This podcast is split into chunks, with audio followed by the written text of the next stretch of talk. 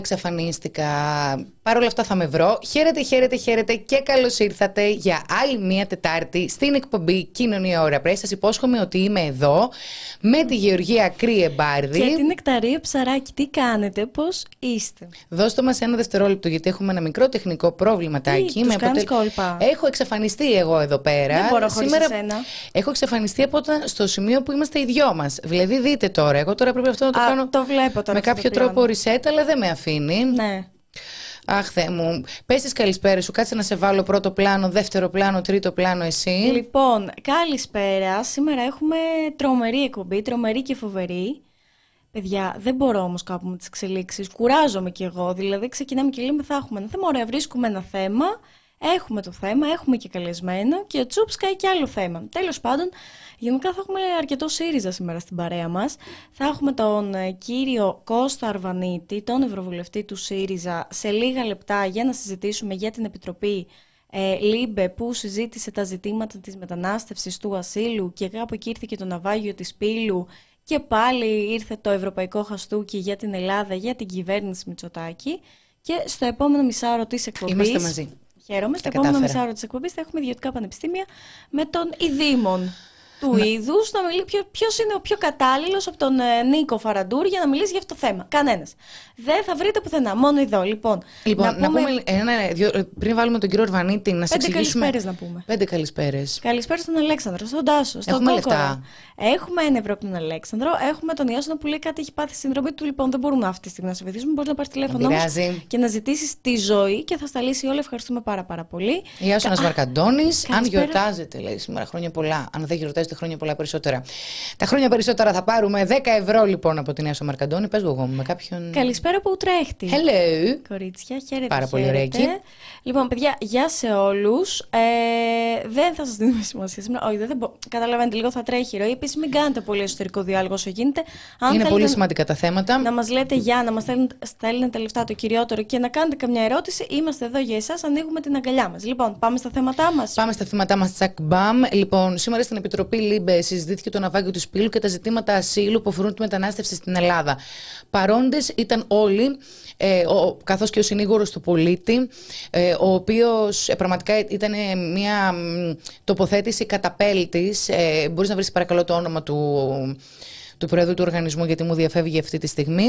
Ε, ο συνήγορος του πολίτη επισήμανε πάρα πολλά πράγματα, όπως ας πούμε και την αποφυγή του ελληνικού λιμενικού να κάνει πειθαρχική εσωτερική έρευνα για το ναυάγιο της Πύλου. Ήταν επίσης και ο επικεφαλής της Frontex, Να πούμε ο συνήγορος του πολίτη, ο Ανδρέας Ποτάκης. Ανδρέας ε, Ποτάκης. Ε, και τε- τοποθετήθηκε και η κυρία Βόζεμπεργκ. Ε, Να πούμε ότι η κυβέρνηση ήταν απούσα παρά τις συνεχείς οχλήσεις και προσκλήσεις της LIBE για να απολογηθεί στην Επιτροπή της ε, Ευρωβουλής. Για ποιο λόγο η, το ελληνικό λιμενικό με κυβερνητικές εντολές προχωρά καθημερινά σε κατάφωρη παραβίαση των ε, δικαιωμάτων των μεταναστών και των προσφύγων των νέων αφήξεων δεν παρευρέθη, έστειλε αντιθέτως μια δωδεκασέλιδη απάντηση στην οποία εξηγεί πόσο ωραία τα κάνει όλα η κυβέρνηση. Παρ' όλα αυτά, για να έχουμε μια εικόνα του τι ακριβώς συνέβη, ήταν εκεί πέρα η κυρία Βόζεμπεργκ, η οποία τοποθετήθηκε διαστόματος της Νέας Δημοκρατίας. Να κάνω μια Είναι- μικρή παρένθεση ναι. που λες έστειλε δεκασέλιδη. Ε, Πώς το είπες, ανακοίνωση; Ε, με Ένα υπόμνημα του Ένα πόσο ωραία τα επόμενο. έχουν Ναι, κάνει. ναι, ναι. Λέγαμε και χθε με το Θάνο στην εκπομπή, στη Φάρμα των Τζον. Είναι το καλύτερο της κυβέρνησης αυτό. Εξαφανίζεται και απλά στέλνει χαρτιά. Ή όταν εμφανίζεται, δεν λέει κάτι. Απλά κουνάει χαρτιά. Να δείτε αυτό, δείτε αυτό. Ναι, είναι το έτσι καλύτερό ακριβώς. τους. Ε, η περίπτωση της ε, Βόζεμπεργκ όμως ε, μας δίνει μια φυσική ε, αποτύπωση του τι ακριβώς ε, εννοεί και λέει η κυβέρνηση το 12 σέλιδη τοποθέτησή της. Η κυρία Βόζεμπεργκ όταν άκουσε όλες τις εισηγήσεις των- των ομιλητών είπε «This is not Greece». Δεν είναι αυτή η Ελλάδα η οποία περιγράφεται. Το ελληνικό λιμενικό από το 2022 στο 2023 έχει διασώσει 57.000 ανθρώπους. Ε, Μίλησε Ε, άλλη μια φορά έκανε μια επίκληση του παρελθόντος. Ε, αναφέρεται λέει το 2022 και το 2023. Από το 2019 και πριν δεν θα αναρωτηθείτε τι έκαναν.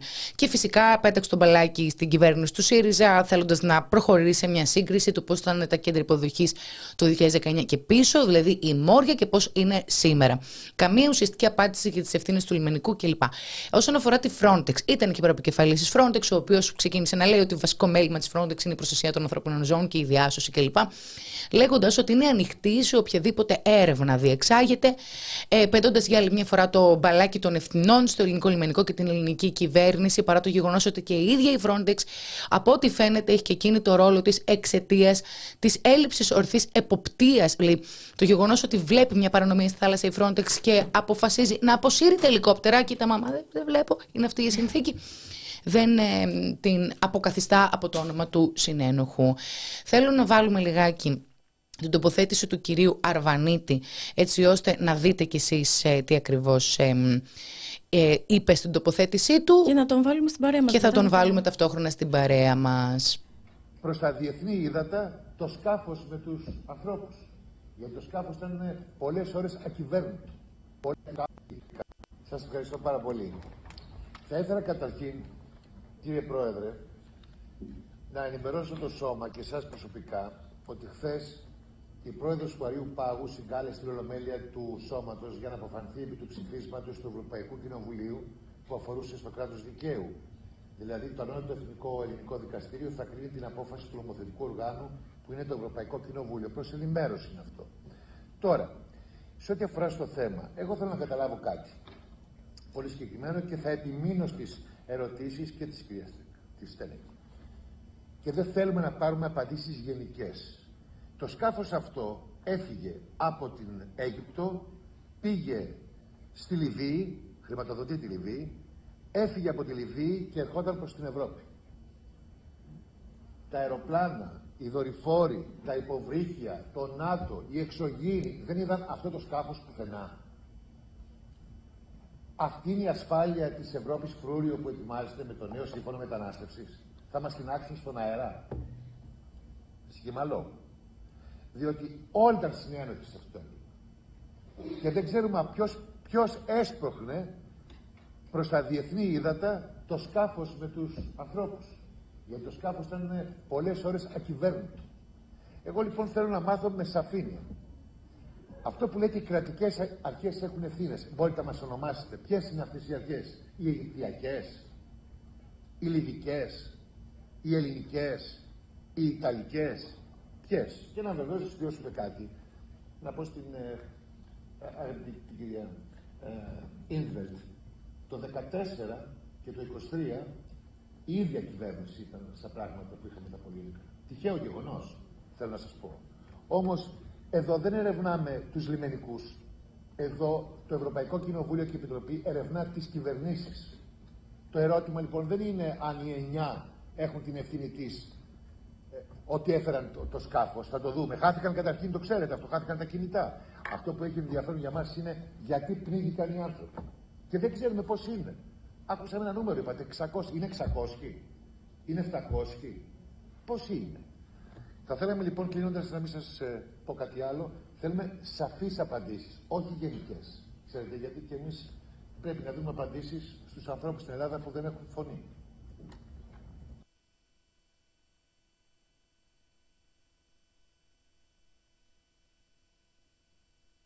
Πάλι εξαφανίστηκα εγώ, δεν πειράζει όμως, θα το φτιάξουμε. Ε, αυτή εδώ πέρα ήταν η τοποθέτηση του κυρίου Αρβανίτη, η οποία ουσιαστικά αυτό που στυλιτεύει είναι το πώς είναι δυνατόν ένα, ένα σκάφος το οποίο έχει 750 άτομα να διασχίζει από την Αίγυπτο να πηγαίνει στη Λιβύη, η Λιβύη η οποία χρηματοδοτείται, να διασχίζει λοιπόν μια τόσο μεγάλη απόσταση και κανείς δεν είδε, κανείς δεν άκουσε. Αυτό που στυλιτεύει ο κύριος Αρβανίτης στην προκειμένη περίπτωση είναι ότι ποτέ δεν ήταν ε, ο στόχος των ελληνικών αρχών να προχωρήσουν σε έρευνα και διάσωση. Όσο ωραία εγώ το εξηγώ μπορείς να συνεχίσεις να καλείς τον ε, κύριο Ναι, έχω την αίσθηση ότι μπορούμε να τον έχουμε μαζί μας. Μας ακούτε, κύριε Αρβανίτη; όχι, όχι, όχι, όχι, δεν τον έχουμε. Οπότε, όπως καταλάβατε καλό ακόμα. Ναι. Ε, Αυτό λοιπόν που ε, εξηγούν και το είπε και άλλωστε και ο συνήγορος του πολίτη είναι ότι ποτέ δεν ήταν στο, ο στόχος του ελληνικού λιμενικού να προχωρήσει σε έρευνα και διάσωση. Είχαν κάποιο άλλο στόχο. Γι' αυτό και δόθηκε η εντολή να εκενωθεί η περιοχή από τα παραπλέοντα σκάφη. Θα κάνουμε ένα μικρό διάλειμμα για να ναι. βρούμε τον κύριο Αρβανίτη και επιστρέφουμε.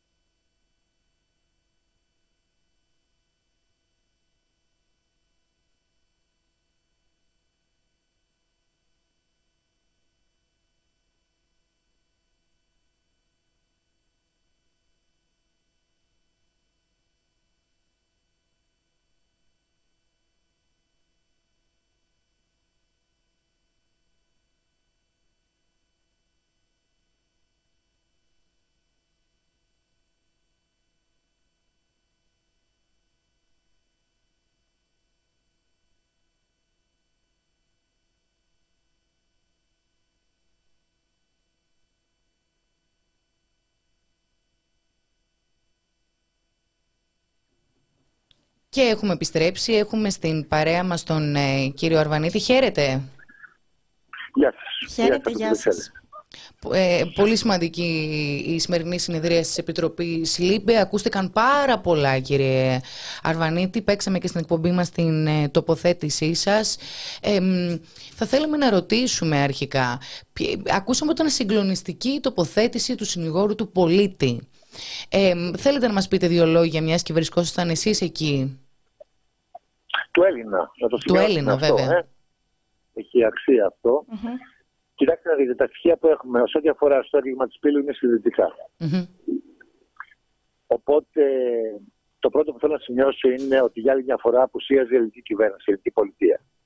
Είναι μια συνεχής στάση της κυβέρνησης, του κ. Μητσοτάκη, της Νέας Δημοκρατίας, να απαξιώνει τις επιτροπές και τους θεσμούς του Ευρωπαϊκού Αυτό όπως καταλαβαίνετε είχε ως αποτέλεσμα εκτός από τα εγκλήματα που έχει κάνει η κυβέρνηση σε θέματα που αφορούν στο κράτος δικαίου, έχει παίξει και ένα ρόλο στην αντίληψη και στην άποψη που έχουν οι ευρωβουλευτές, όχι μόνο παιδιά 30 που ψήφισαν χθες, συνολικά για το πώς καταλαβαίνει ο κ. Μητσοτάκης και η κυβέρνηση το κράτος δικαίου και τα θέματα. Mm-hmm. Σε ό,τι αφορά το έγκλημα της πύλου, υπάρχουν πάρα πολλά ερωτήματα. Αφού ακούσει την τοποθέτησή μου, καταλάβατε κι εσείς ότι εδώ δεν υπάρχουν μόνο ευθύνες της Ελλάδας, υπάρχουν και της κυβέρνησης, όχι της χώρας, αλλά υπάρχουν ευθύνες και της Frontex, η οποία είμαι βέβαιος ότι αυτή τη στιγμή θα πετάξει το μπαλάκι στον χρήσιμο ηλίθιο της περίπτωσης που είναι η ελληνική κυβέρνηση. Mm-hmm. Από εκεί και πέρα, είναι φανερό ότι οι ευθύνε Frontex είναι αυτό που είπα. Πώς έφυγε το σκάφος από, από την Αίγυπτο, γέμισε στη Λιβύη, έκανε τόσα μίλια και φτάσαμε στα ελληνικά ύδατα και μάλλον υπάρχει πούς εκεί και αυτά που έλεγε η κυρία Βόζεμπερκ δεν στέκουν ότι ε, ε, έκανε ελιγμούς στο σκάφος. Το σκάφος ήταν ακινητοποιημένο, ήταν χωρίς μηχανές ώρες. Πολλές ώρες. Πολλές ώρες. Και κατόπιν πολλών σημάτων σως από τους ίδιους επιβάτες. Το δεύτερο που θέλω να σας πω είναι ότι α, δεν, ενώ είχαν 15 ώρες ενημέρωση ε, ότι υπάρχει σκάφος σε κίνδυνο με πάρα πολύ κόσμο, καταρχήν δεν ξέρουμε πώς είναι. Αυτό το 600 που λένε, έτσι το λένε. Δεν, δεν, δεν έχουμε ακόμα άποψη πόσοι άνθρωποι έχουν χαθεί, πώς είναι. Mm-hmm. Θέλω να σας πω λοιπόν ότι στην περίπτωση αυτή ε, υπάρχει ένα μεγάλο ερώτημα γιατί δεν έστειλαν σκάφη διάσωσης. Mm-hmm. Έστειλαν απλώς ένα, ε, ένα σκάφος ε, του λιμενικού. Ε, Κύριε Ερβανίτη, αυτό που, αντι... Ναι. που αντιλαμβανόμαστε εμείς από την τοποθέτησή σας είναι ότι εννοείται, δεν υπονοείται, ότι ποτέ δεν ήταν ο στόχος η έρευνα και η διάσωση. Όχι καλέ, αυτό δεν υπάρχει σε καμία Αυτό είναι ένα πράγμα που εμείς το διεκδικούμε εδώ και πάρα πολλά χρόνια για τη Frontex. Έτσι κι αλλιώς, η έρευνα και η διάσωση. Αυτοί έχουν μια αντίληψη απόθεση. Πού δηλαδή. Mm-hmm. Στα πούς έχουμε πάντα Αυτό είναι δεδομένο. Τώρα, στην περίπτωση της Ουκρανίας, ε, ήταν και ο Λευκή, ήταν και χριστιανοί, δεν είχαμε πούς. Σωστά ενεργοποιήθηκε η οδηγία αλληλεγγύης στους Ουκρανούς πρόσφυγες και τους Ουκρανές. Στις άλλες περιπτώσεις, λοιπόν, υπάρχει εντελώς διαφορετική οπτική. Και, αυτό που λέει η κυβέρνηση, και αυτό που λέει η κυβέρνηση και το λέει πολύ πανηγυρικά, ότι έχει καταφέρει να μειώσει τις ε, εισρωέ ε, προσφύγων και μεταναστών, αλλά δεν μας εξηγεί τον τρόπο. Δηλαδή, δεν είναι ότι έρχονται και τους λέμε, παιδιά, γυρίστε πίσω, παιδάκια. Δεν μας εξηγεί με ποιο τρόπο, με πόση βιαιότητα γυρίζει αυτούς τους ανθρώπους πίσω. Πού πίσω και αν τελικά καταφέρνουν να γυρίσουν πίσω. Εγώ θα ήθελα κάποια στιγμή να ξανακάνουμε μια εκπομπή με χρόνο, γιατί έχω τα τέμπη σήμερα και τρέχω Γνωρίζουμε. για τη ναι. μεγάλη εκδήλωση που κάνουμε. Και είμαι και πολύ συστηματικά φορτισμένος με αυτή την ιστορία. Με τους ανθρώπους που έχουν έρθει εδώ, μαυροφορεμένοι, κλαμμένοι να βρουν το δίκτυο τους. Δηλαδή, τι συζητάμε τώρα; Μιας και βρίσκεστε εκεί, αυτή την ώρα βγήκαν ε, συγγενείς με με γράμματα γράφει, απαιτώντας δικαιοσύνη. Μα το στέλνει ο Κωνσταντίνο ναι. Πουλή από Βρυξέλλες. Ναι, ναι, ναι. Ναι, γιατί το καλύπτει το Best Project. Και ναι. αυτό το μεγάλο γεγονός. Τουλάχιστον υπάρχετε εσείς. γιατί εδώ η είδηση δεν την έχετε. Α, τι ευχαριστείτε. Από την εποχή του εφήμερου γνωρίζω που υπάρχει το Best Project και καλά κρατάτε. Ελπίζουμε να τη συνεχίζουμε αντάξιά του. Ε, κύριε Αρβανίτη, για να μην σας κρατάμε πάρα πολύ, γιατί καταλαβαίνουμε. Κάτι μόνο, ένα λεπτό να σας πω κάτι. Το θέμα των ε, ε, το θέμα των Ισραών είναι μια πονεμένη ηθική ιστορία. Διότι έχουμε πούσει από τη Βουλγαρία προς την Ελλάδα. Το παιχνίδι της Τουρκίας και της Ευρώπης είναι εντελώς και έχει σχέση με τα κονδύλια. Και το αφήγημα του κ. Σχοινά περί ευρωπαϊκού τρόπου ζωής, ένα ακροδεξιό παραλήρημα είναι αυτό. Ε, και φράχτες σε καμία περίπτωση δεν λύνουν το πρόβλημα που έχει δημιουργήσει η Ευρωπαϊκή Ένωση, δημιουργώντας αιστείες πολέμου και κλιματική κρίση τέτοια, όπου έχουμε και κλιματικούς αλλά και πρόσφυγες ε, αυτό που λέμε από τις πολεμικές σειράξεις. Οπότε, ξέρετε, μην, ε, μην το βλέπετε αυτό με τις εισρωές. Δεν είναι ακριβή τα στοιχεία και βεβαίως οι οδοί αλλάζουν κάθε λίγο και λιγάκι. Mm-hmm. Υπάρχει ένα γενικότερο ζήτημα λοιπόν πώς, ε, και αυτό φαίνεται από το νέο σύμφωνο μετανάστευσης. Δεν το ψήφισα στο ΝΕΟΠΑΚ, δεν συνηγορώ στο ΝΕΟΠΑΚ. Εγκλωβίζει τις χώρες και τους ανθρώπους, τις χώρες υποδοχής, καθώς η πρότασή μας για δίκαιη μετεκατάσταση όλων των προσφύγων υποχρεωτική σε όλα τα κράτη-μέλη δεν πέρασε και ήρθε η εθελοντική. Σημαίνει για να καταλαβούν οι ακροατές ότι μια χώρα, η Αυστρία π.χ., μπορεί να δίνει χρήματα στην Ελλάδα, να κρατάει τους πρόσφυγες εδώ. Και όπου συναμβάνονται παράνομοι, σε εισαγωγικά πολλά για μένα, παράτυποι ε, μετανάστες, να έρχονται ξανά στις χώρες υποδοχής. Mm-hmm. Αυτό φω, φωτογραφίζει τη λέξη Γκουαντάναμο χωρίς δικαιώματα, γιατί είναι κρίζα ζώνη τα κέντρα υποδοχής, χωρίς δηλαδή ευρωπαϊκό και ελληνικό δίκαιο. Όπως καταλαβαίνετε, μιλάμε ότι κάνουμε όχι βήματα, κάνουμε βουτιά στον προηγούμενο αιώνα. Κύριε Αρβανίτη. Η ακροδεξιά είναι εδώ, να σας πω. Δεν είναι ότι φοβούνται κάτι την ακροδεξιά. Την έχουν. Λοιπόν, Κύριε Αρβανίτη, Σχετικά με το. Όχι, όχι, πολύ χρήσιμο. Ε, σχετικά με το ναυάγιο της Πύλου. Ακούσαμε τον επικεφαλής της Frontex να δηλώνει άμεσα συνεργάσιμος για οποιαδήποτε έρευνα της εισαγγελίας. Για άλλη μια φορά, ακόμα να πετάνε μπαλάκια στο ελληνικό λιμενικό. Πολύ σωστά επισήμανες ο συνήγορο πολίτη ότι οι δικογραφίες είναι δύο, διότι το ελληνικό λιμενικό αρνήθηκε να προχωρήσει σε πειθαρχική εσωτερική έρευνα με αποτέλεσμα να, να κινηθεί η εισαγγελέα. Τα κινητά και δεν έχουμε, δεν έχουμε τα, δεν ε, πήραν, τους τα, τα στοιχεία. Ακριβώς δεν συμβαίνουν σε ευρωπαϊκή χώρα. Ναι, θυμόμαστε ότι βρέθηκαν τυχαία τα κινητά τρεις μήνες μετά σε μια τυχαία σακούλα μέσα στο 920. Πλάκα είχε αυτό, τον το ακούσαμε. Ε, η Frontex, από την άλλη, εγώ αντιλαμβάνομαι ότι το, ο ρόλος της Επιτροπής LIBE και ο ρόλος του Ευρωκοινοβουλίου δεν είναι να τιμωρεί ελληνικό λιμενικό, αστυνομία. Παρ' όλα αυτά, ε, εξετάζονται και κατηγορούνται οι κυβερνήσεις των χωρών. Αυτό αυτό αφορά στο ψήφισμα του Ευρωπαϊκού Κοινοβουλίου που είναι μέσα στο ψήφισμα. Αυτό όμως να θυμάστε ότι το Ευρωπαϊκό Κοινοβούλιο καφέρεσε ουσιαστικά τον πρώην διοικητή της Frontex, τον κύριο Λιτζερή. Mm-hmm. Και ένα από τα θέματα που ήταν στις δικές μου εκθέσεις για τον κύριο Λιτζερή mm-hmm. ήταν τα πούσα από τη Βουλγαρία και βέβαια το θέμα της πύλου και άλλα τέτοια ε, άθλια για, το, για, για, την, για τις αξίες του ανθρώπου. Στην περίπτωση της Πύλου, η, η Frontex θα βρεθεί πρώτων ευθυνών της. Διότι είναι πλέον. Γιατί αυτό που συμβαίνει είναι ότι την ώρα που εντοπίζουν το έγκλημα, απλώς κλείνουν τα μάτια και αποσύρονται. Δεν είναι ακριβώς έτσι. Σε ό,τι αφορά στην Frontex, μπορεί να κάνει τι θέλει. Σε ό,τι αφορά στο Κοινοβούλιο, ερευνά. Σας λέω ότι κατατομήθηκε ο Γενικός Διευθυντή της Frontex, ο κ. Ζητζερή, ήταν το διοικητικό μέτρο. Το άλλο δεν έχει σταματήσει. Το δικαστικο Μάλιστα. Σε ό,τι αφορά την ελληνική κυβέρνηση, μπορεί να κάνει επίσης ό,τι θέλει. Γιατί βλέπουμε ότι ε, καταδικαζόμαστε, δεν ανοίγει ρουθούνη. Αυτή τη στιγμή συζητιέται στην Ευρωβουλή ένα τεράστιο θέμα. Η κυβέρνηση είναι απούσα. Κάτι που δείχνει μεγάλη αλαζονία, αν με ναι, ρωτάτε. Είναι ένα ακόμα δείγμα αλαζονίας. Το θέμα δεν θα φτάσει ποτέ στα κυρίαρχα μέσα ενημέρωσης. Κανένας εκεί έξω που βλέπει τηλεόραση δεν θα μάθει τι συμβαίνει με το ναυάγιο της Πύλου και πώς οι έξω μας χαστοκίζουν. Κοιτάξτε και σε δικτατορικά καθεστώτα κανείς δεν μαθαίνει. Το, θέμα, το θέμα όμως είναι καθεστώτα πέφτει. Mm. Εδώ λοιπόν εμείς θα συνεχίσουμε τον αγώνα μας. Και δεν παραλένε χαρακτηρισμού ότι είμαι αφέλινα, ότι είμαι καταδικάζω τη χώρα με τα κονδύλια και ούτω καθεξής. Mm. Όσο οι άνθρωποι δεν έχουν φωνή, όσοι έχουμε την εντολή, οφείλουμε να μεταφέρουμε τη φωνή. Mm. Αυτή είναι η δουλειά μας και αυτό θα κάνουμε αν είμαστε δημοκράτες, αυτή την αριστερά. Αυτό είναι απλή δημοκρατική στάση. Από εκεί και πέρα θα τελειώσει αυτή η υποκρισία. Δεν θα σταματήσουμε εδώ, σας το υπογραμμίζω. Κύριε Ερβανίτη, να κάνω μια ερώτηση. Να μου πείτε λίγο εσείς. Δεν θα προλάβω. Δεν θα προλάβω. Άλλη φορά. Γιατί, ναι, ναι. Θα κάνουμε μια μεγάλη κουβέντα. Το καταλαβαίνουμε. Και ευχαριστούμε και για το χρόνο σας, γιατί. Ευχαριστούμε. Μόνο για το πρώτο θα το κάνω αυτό. Δηλαδή, σας ευχαριστώ πάρα πολύ. Κατανοητό. Περιμένουμε ανταπόκριση για τέμπη. Χαιρετούμε. Γεια σας. Λοιπόν, του είχαμε υποσχεθεί ότι δεν θα τον ε, κρατήσουμε ε, και τον ευχαριστούμε πολύ και τον χρόνο που βρήκε. Γιατί... Ήταν έκτακτη η συμμετοχή του ναι. κ. Αρβανίτη. Και είναι και πολύ. Αυτό που συμβαίνει αυτή τη στιγμή στο Ευρωκοινοβούλιο για το ΤΕΜΠ είναι συγκλονιστικό. Το παρακολουθούμε. Εννοείται είναι Κωνσταντίνος Πουλής εκεί. Έχουμε δηλαδή και με λεπτομέρεια το τι συμβαίνει. Έχουμε κάποιες ερωτήσεις. Έχουμε πέντε λεπτά πριν βάλουμε τον καλεσμένο μας να δούμε τι ακριβώς γράφεται. Φανταστείτε ότι το νέο Ευρωκοινοβούλιο θα είναι πιο συντηρητικό. Είναι αλήθεια. Υπάρχει άνοδος της ακροδεξιάς ε, παντού, με έμφαση στην αντιμεταναστευτική πολιτική. Το λιμενικό είναι μια δομή με στρατιώτες που πακούν σε εντολές. Το να αναζητούνται νομικές ευθύνες στο λιμενικό είναι ανούσιο και μάταιο.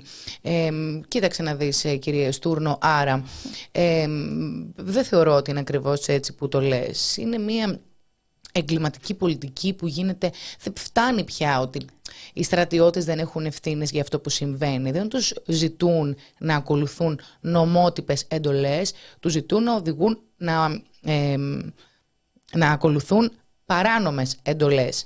Υπάρχει, υπάρχει η επιλογή του να βγουν, να το πούν ή να αποσυρθούν. Τώρα αυτό σχετικά με τους ε, ε λιμενικούς ως προς τα πρόσωπα, δηλαδή τον καπετάνιο με τον 920, τον κύριο Μιλτιάδη Ζουριδάκη.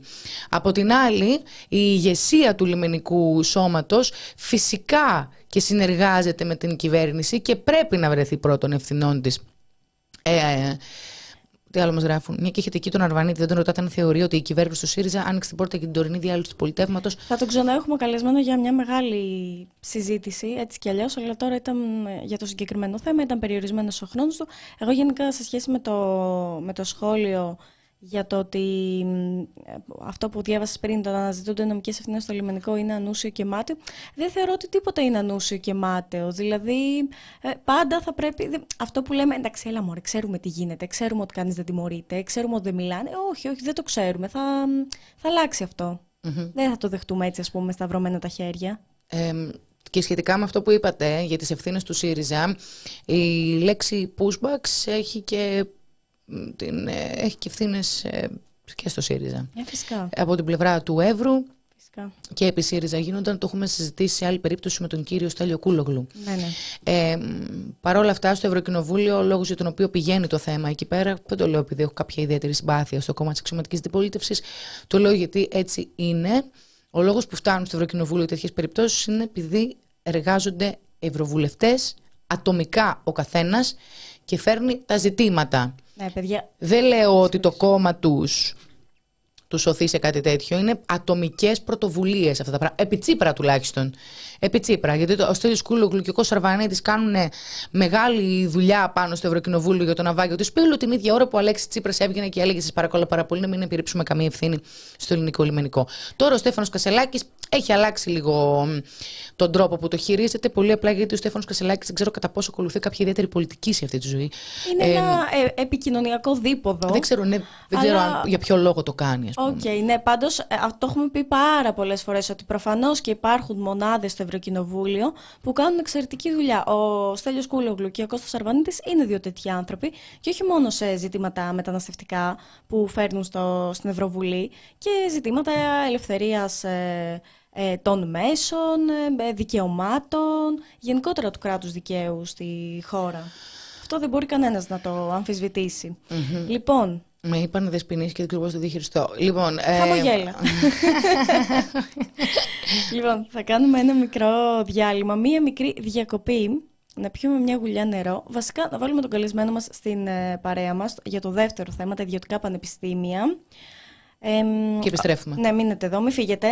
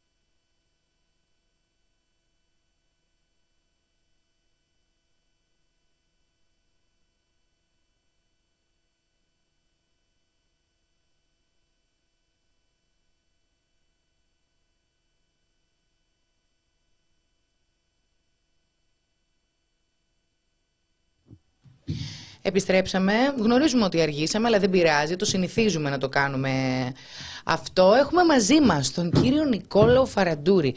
Πρέπει να βάλω τώρα τον τίτλο σας να φανεί όλο αυτό το μακρινάρι. Μην το βάλετε. Καθηγητής νομικής, σύμβουλος Ευρωπαϊκής Πολιτικής του ΣΥΡΙΖΑ. Είστε κόψε ποιο πανεπιστήμιο είστε ακόμη; Πανεπιστήμιο Πυραιό. Μάλιστα. Όχι ακόμη. Έχω ακόμα θητεία. Δεν έχουμε βγει στη σύνταξη. Εντάξει. Εγώ δεν ξέρω.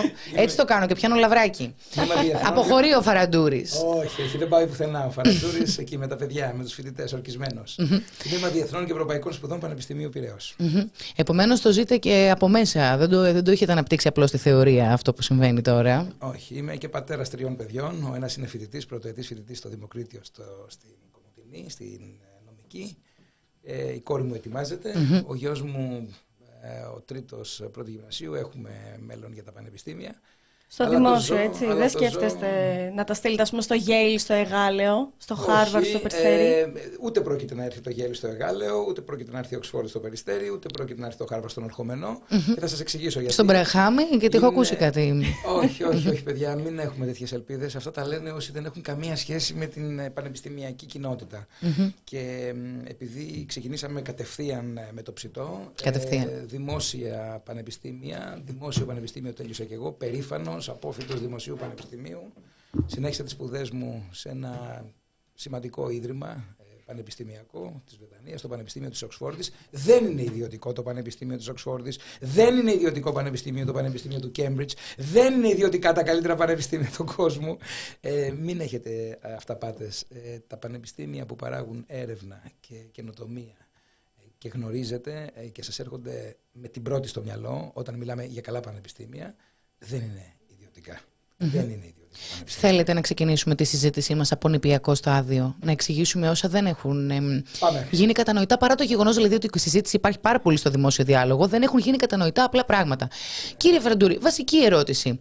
Για ποιο λόγο να μην επιτρέπεται η ίδρυση ιδιωτικών πανεπιστημίων; Αν έχω τα χρήματα θα πάω σε ιδιωτικό, αν δεν έχω τα χρήματα θα πάω στο δημόσιο και είναι το ίδιο και το αυτό. Και εκεί έρχεται το άλλο επιχείρημα. Θέλω, ας πούμε, το παιδί μου να, να είναι στο ιδιωτικό. Γιατί να το στείλω στο εξωτερικό και να μην υπάρχει εδώ ιδιωτικό; Γιατί να το στείλω Βουλγαρία ιατρική, ενώ μπορώ να το στείλω στο περιστέρι ιατρική, αν θέλω. Ή να το στείλω στην νομική, ας πούμε, στην Κύπρο, γιατί να μην το στείλω στην Ελλάδα; Μπράβο, πάμε να τα δούμε λίγο ένα-ένα. Ωραία, να ξεκινήσω από το τελευταίο. Πάμε. Ωραία.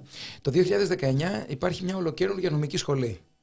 Δεν είναι ούτε στην Αθήνα, δεν είναι ούτε στην Κομωτινή, δεν είναι ούτε στη Θεσσαλονίκη που υπάρχει εδώ και πάρα πολλά χρόνια, δεκαετίες.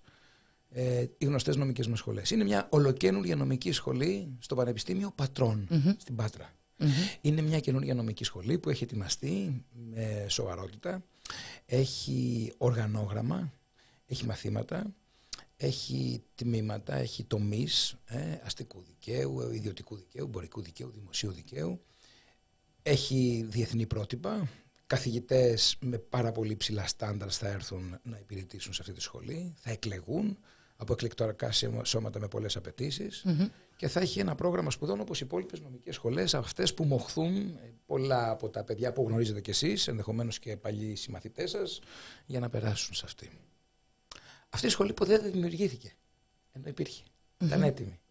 Δεν δημιουργήθηκε διότι το 2019 η τότε Υπουργός Παιδείας, η κυρία Κυραμένο, έκρινε ε, προφανώς σε συνεννόηση με τον Πρωθυπουργό της χώρας ότι δεν χρειάζεται μια άλλη νομική ακόμα στην Ελλάδα. Έχουμε πάρα πολλούς δικηγόρους. Πήξαμε. Έχουμε πάρα πολλούς απόφοιτους νομικής, έχουμε πήξει στους νομικούς. Αυτά είναι τα επιχειρήματα. Και ότι δεν έχει κανένα νόημα να ιδρύσουμε μια τέταρτη νομική, να βγάλουμε ακόμα περισσότερους δικηγόρους τη στιγμή που υπάρχουν 14-15 χιλιάδες δικηγόροι στο Δικηγορικό Σύλλογο Αθηνών μόνο. Αυτά είναι τα επιχειρήματα. Όταν στη Γαλλία, για παράδειγμα, όταν στο Παρίσι υπάρχουν 5-6 χιλιάδες δικηγόροι και στην Αθήνα 14.000. Ακούγαμε τέτοια επιχειρήματα. Σήμερα υπάρχει ένα καινούριο αφήγημα. Ότι να ιδρύσουμε ένα ιδιωτικό πανεπιστήμιο, να βγάλουμε νομικούς που θέλουν να σταδιοδρομήσουν το νομικό επάγγελμα. Σημειώθηκε έλλειψη σήμερα; Καμία έλλειψη δεν έχει σημειωθεί. Υπάρχει όμως μια μεγάλη υποκρισία.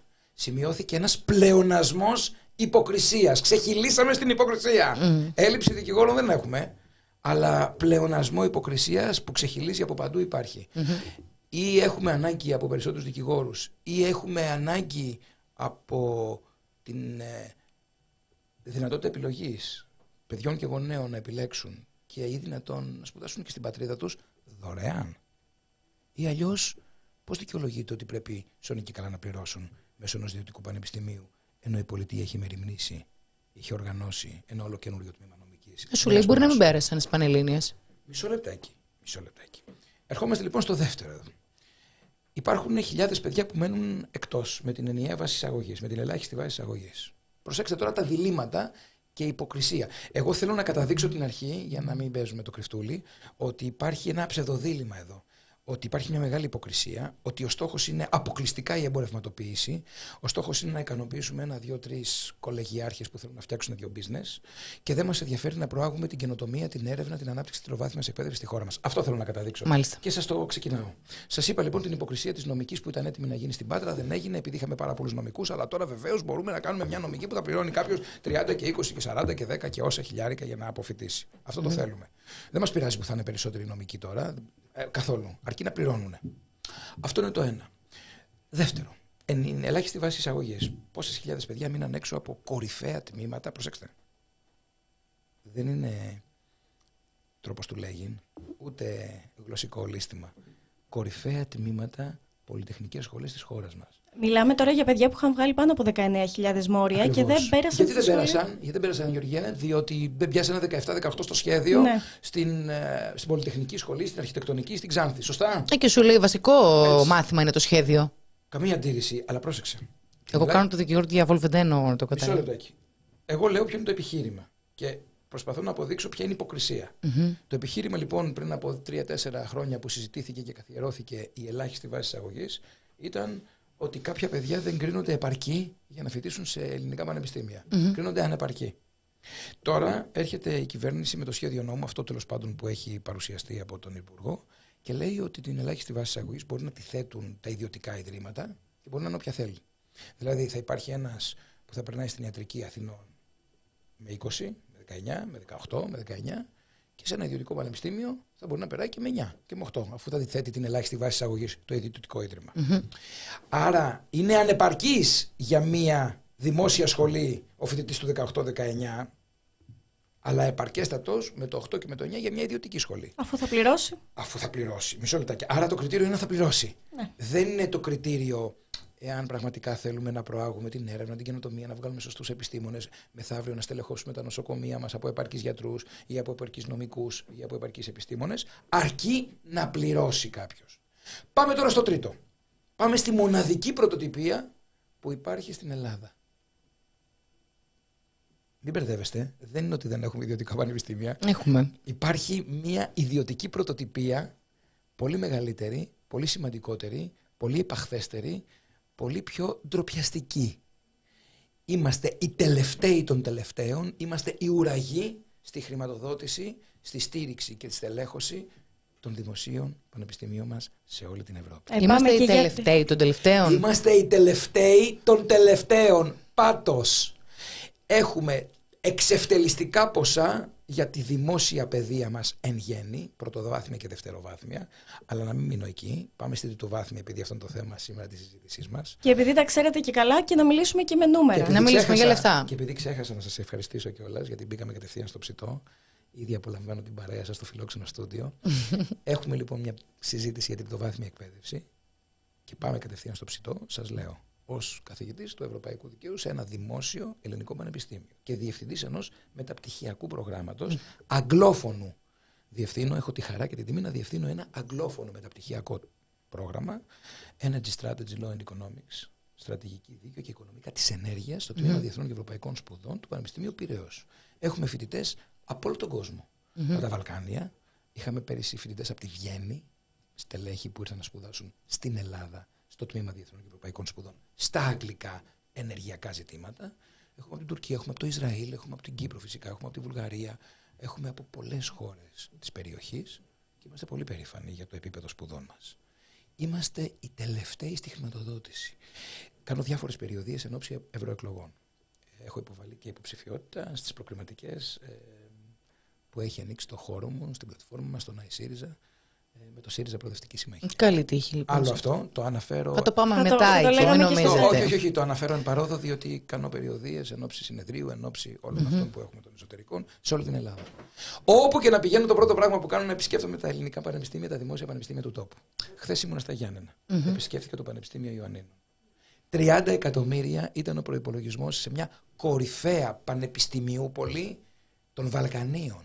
Ιατρική σχολή, έρχονται, έρχονται να νοσηλευτούν ε, πρωθυπουργοί, υπουργοί από όλα τα Βαλκάνια στην ιατρική σχολή, το Πανεπιστημιακό Νοσοκομείο της Ιατρικής Σχολής του Πανεπιστημίου Ιωαννίνων και καταπληκτικές σχολές από κτηνιατρική, διαιτολογίες, μηχανική, Μόνο αν πληροφορική, θέλετε να μιλάτε λίγο πιο δυνατά. γεωπονία, Ωραίο καταπληκτικά τμήματα, τα οποία είναι υποστελεχωμένα και υποχρηματοδοτούμενα. 30 εκατομμύρια το 2011, 9, 6 εκατομμύρια σήμερα. Ο προπολογισμό τους. Και οι ανάγκες μένουν ίδιες. Πολλαπλασιάστηκαν. Πολλαπλασιάστηκαν. Έχουμε τρία περισσότερα τμήματα. Προσέξτε. Την προηγούμενη εβδομάδα ήμουνα στα Χανιά. Πολυτεχνείο Κρήτης. Κορυφαίο πολυτεχνείο της χώρας. Εντάξει, δεν αναφέρομαι στο Εθνικό Μετσόβιο Πολυτεχνείο που υποτίθεται ότι είναι και στις πρώτες γραμμές των διεθνών κατακτάξεων. Το Πολυτεχνείο της Κρήτης είναι εξίσου δυνατό πολυτεχνείο. Έχω κάθε χρόνο αποφύτους από το Πολυτεχνείο Κρήτης. Έρχονται να κάνουν μεταπτυχιακά σε εμάς, πιο business μεταπτυχιακά, μηχανικοί που τελειώνουν και θέλουν να κάνουν κάτι πιο business στον ενεργειακό τομέα και όχι αμυγός τεχνολογικό. Καταπληκτική επιστήμονας, καταπληκτική απόφοιτη. Ξέρετε ποιος είναι ο προπολογισμό για τα εργαστήρια του Πολυτεχνείου Κρήτης; Θα κουφαθείτε. Ένα χιλιάρικο το χρόνο. Υπάρχουν πανεπιστημιακά τμήματα που δεν έχουν χαρτί τουαλέτας. Στο Εθνικό Μετσόβιο Πολυτεχνείο, ο μισός προπολογισμό πάει για τους λογαριασμούς κοινής ωφέλειας. Νερό, φως, τηλέφωνο. Και μάλιστα, επειδή είπαμε φως, να θυμίσουμε στους φίλους και στις φίλες που μας βλέπουν, που μάλλον ξέρουν και πληρώνουν οι γονείς τους οι ίδιοι έναν πολύ υψηλό λογαριασμό στο σπίτι τους, ότι τα τελευταία τέσσερα χρόνια επίσης έχουμε και μια άλλη πανευρωπαϊκή πρωτοτυπία. Είμαστε οι ακριβότεροι στις τιμές ενέργειας. Το έχουμε καλύψει Ναι, πολλά ναι, και σε βέβαια. αυτό. Ωραία. Μισό λεπτάκι. Δηλαδή, σε πανεπιστημιακό ίδρυμα, σε τμήμα, ο προπολογισμό είναι ένα χιλιάρικο. Σε εργαστήριο. Ναι, σε εργαστήριο. Εργαστήριο. Ένα Εργαστήριο χιλιάρικο. πολυτεχνικό, βέβαια. Ναι, ναι, ένα χιλιάρικο το χρόνο. Στο Ελληνικό Μεσογειακό Πανεπιστήμιο, βεβαίως, ή στο Πολυτεχνείο της Κρήτης. Οι μαρκαδόροι δηλαδή. Απίστευτα. Μιλάμε, Μη σου πω ούτε μαρκαδόρι για όλο το χρόνο. Παιδιά, μιλάμε για εργαστήρια τα οποία χρειάζονται όχι μόνο αναλώσιμα, χρειάζονται εξοπλισμό σοβαρό. Ε, αντίστοιχα τα ποσά που προορίζονται για την έρευνα και την εκπαίδευση, εκπαίδευση και έρευνα, γιατί το Πανεπιστήμιο δεν κάνει μόνο εκπαίδευση, έχει εκπαίδευση και ερευνα Αυτό είναι και μια απάντηση. Θα φτάσουμε σε αυτά, θα τα πιάσουμε ένα-ένα. Σε αυτούς που λένε να φτιάξουμε μια ε, υπόγα, έναν όροφο, να σπουδάσουν τα παιδιά. Τι να σπουδάσουν τα παιδιά, το Πανεπιστήμιο δεν είναι σπουδαστήριο. Το Πανεπιστήμιο είναι πανεπιστήμιο. Και πανεπιστήμιο σημαίνει πολύ περισσότερα. Θα εξηγήσουμε. Άρα λοιπόν, πανεπιστήμιο σημαίνει πολλές σχολές.